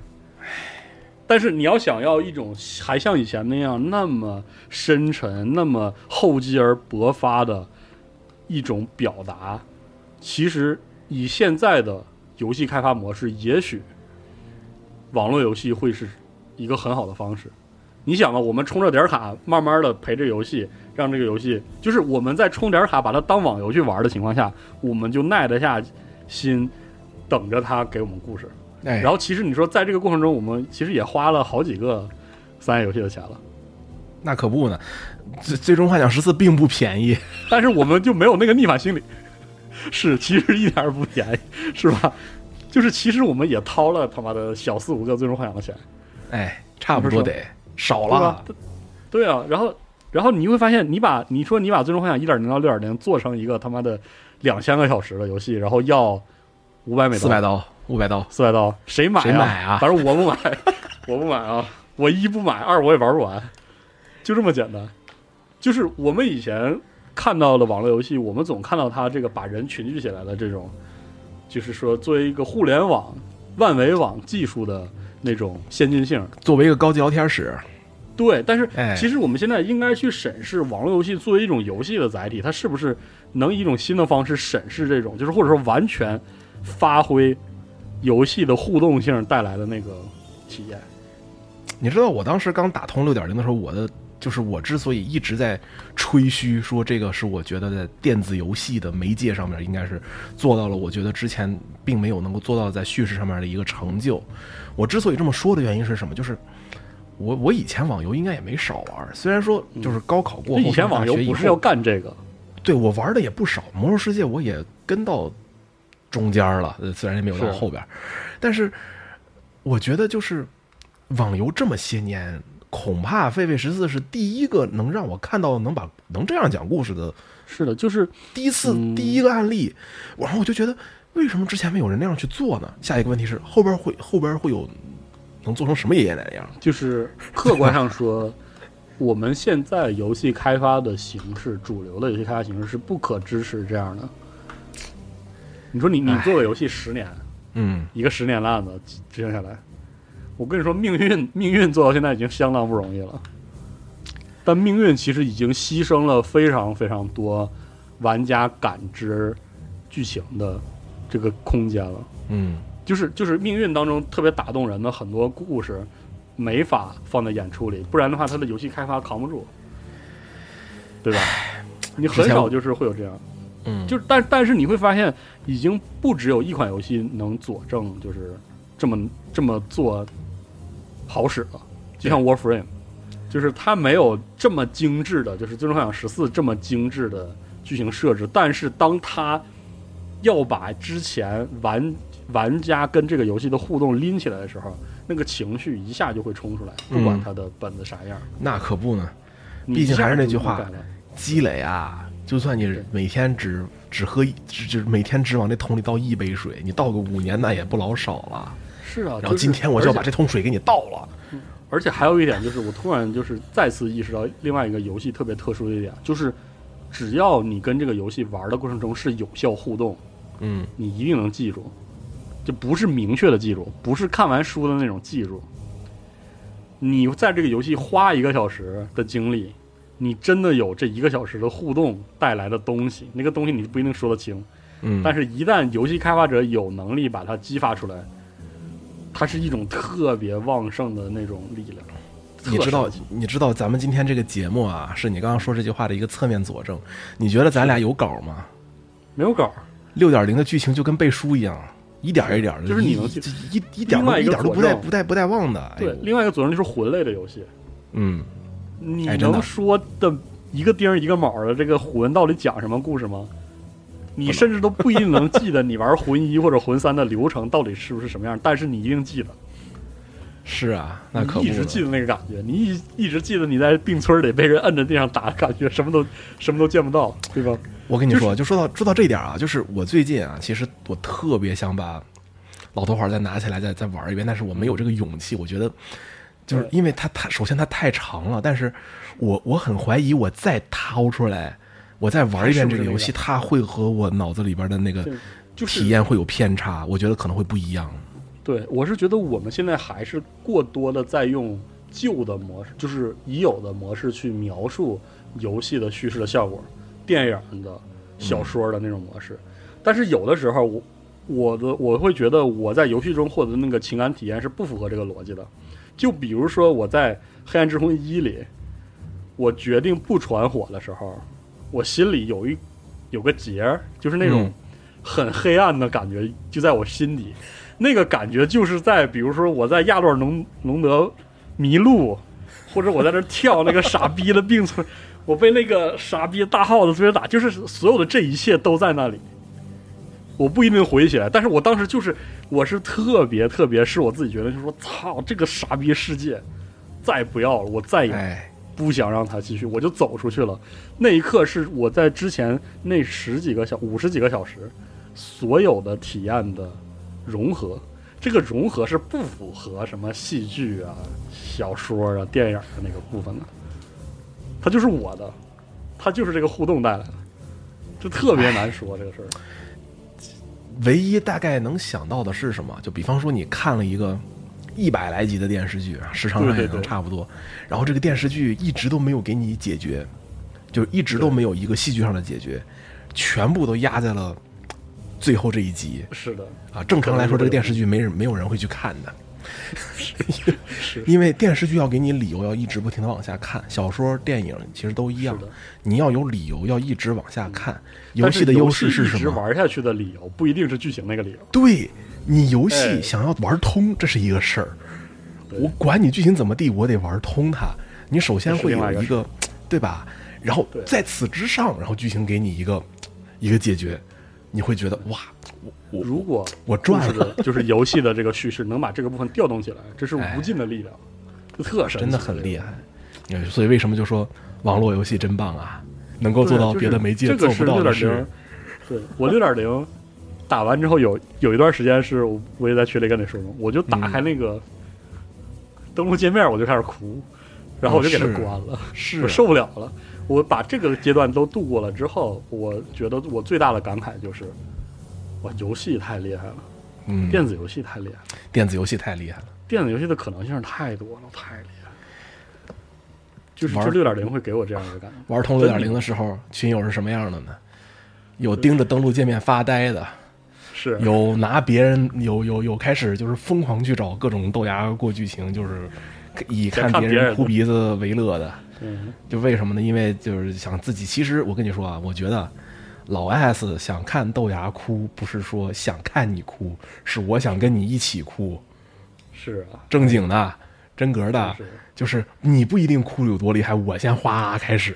是的，就我还想，我真的很想，就是就是很所有人都想要去初初，就是回到那个初次体验的感觉。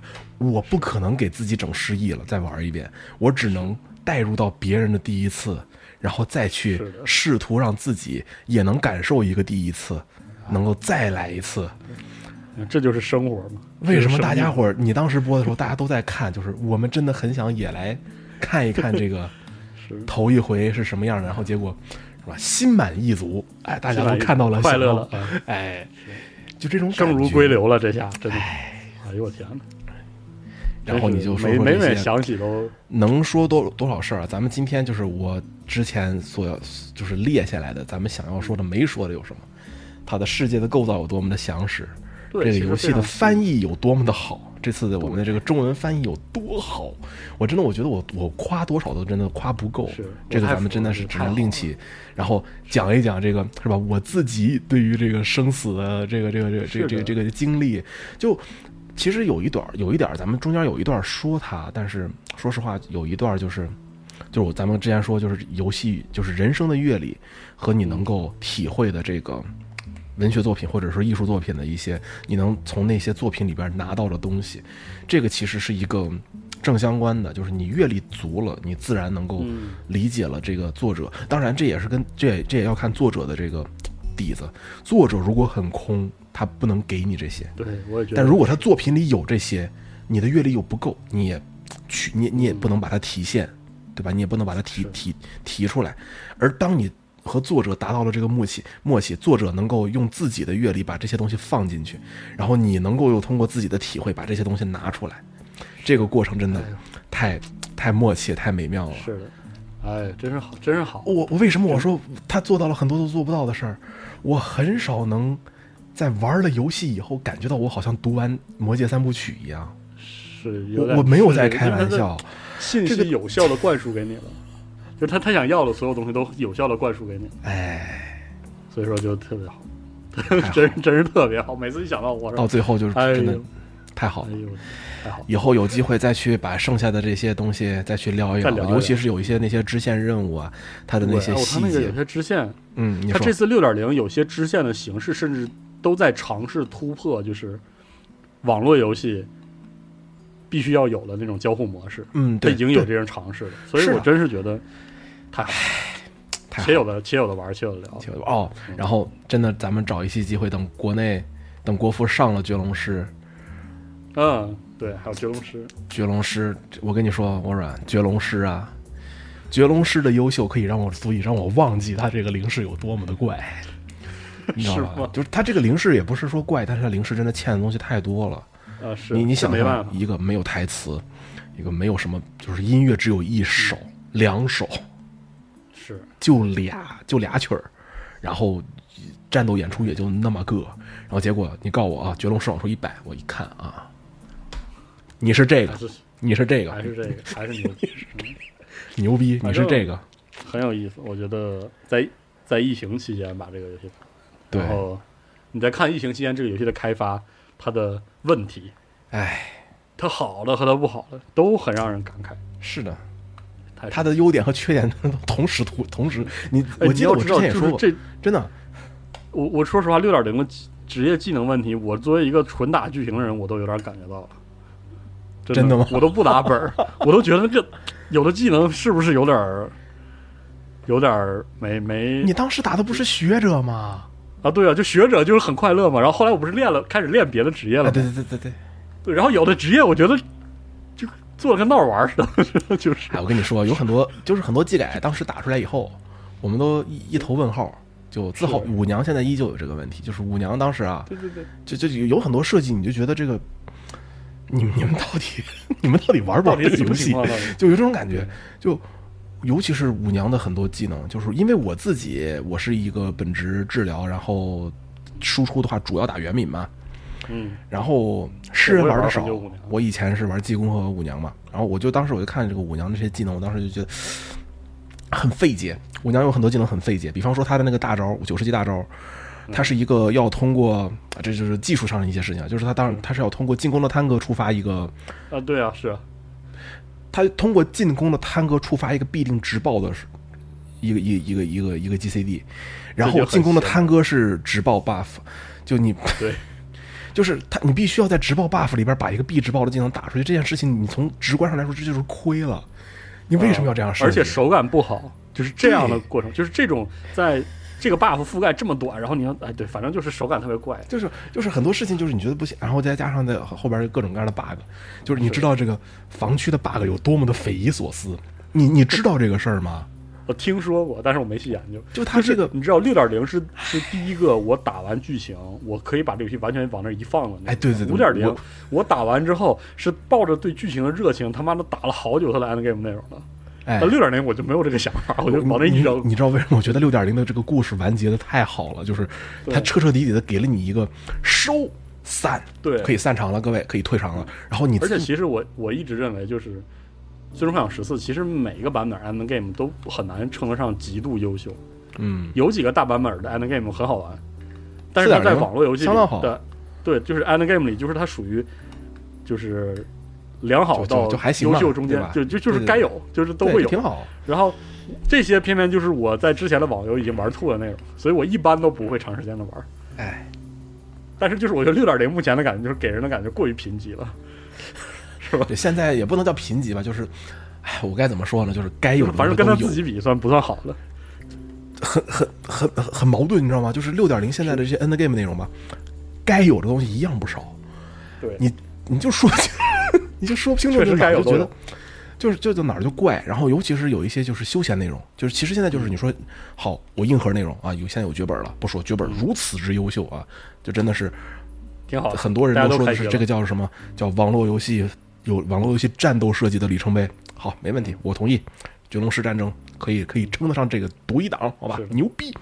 好，但是休闲内容呢，你这个买房这个过程啊，天哪！然后你就每天你就看着我们天天骂架群里边人在那那个丧啊，那个丧啊，就是那个那那个抢不上啊，就然后就是那个那那那那那个那个难受啊，然后是的，是吧？这个生产采集的这个之之之之之之匮乏呀，然后这个没事没活干啊，然后这个各种各样的卷呐、然后就就觉得就特别的，呃那怎么着？等六点二的无人岛呗，还能呗怎么着就？等呗，是的，哎，这这就现在就是这该怎么说呢？就是但但还还是那句话，你出你你你做这么牛逼一个游戏，你现在出这么多问题，我都是可以理解的。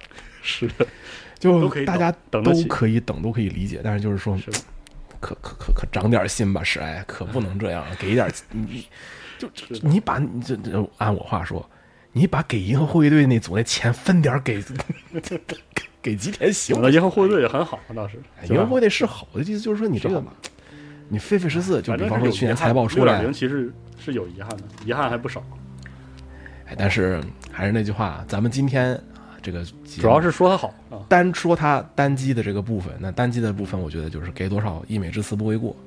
是的剧情真的是非常不错啊！虽然说现在说这句话已经很迟了啊，我们就是想等这个冷静下来之后，再跟大家分享一下我们的狂热。想一想，就是如果说我们三月份儿就来聊这个事儿的话，可能就是俩大老爷们儿在那稀里哗啦哭。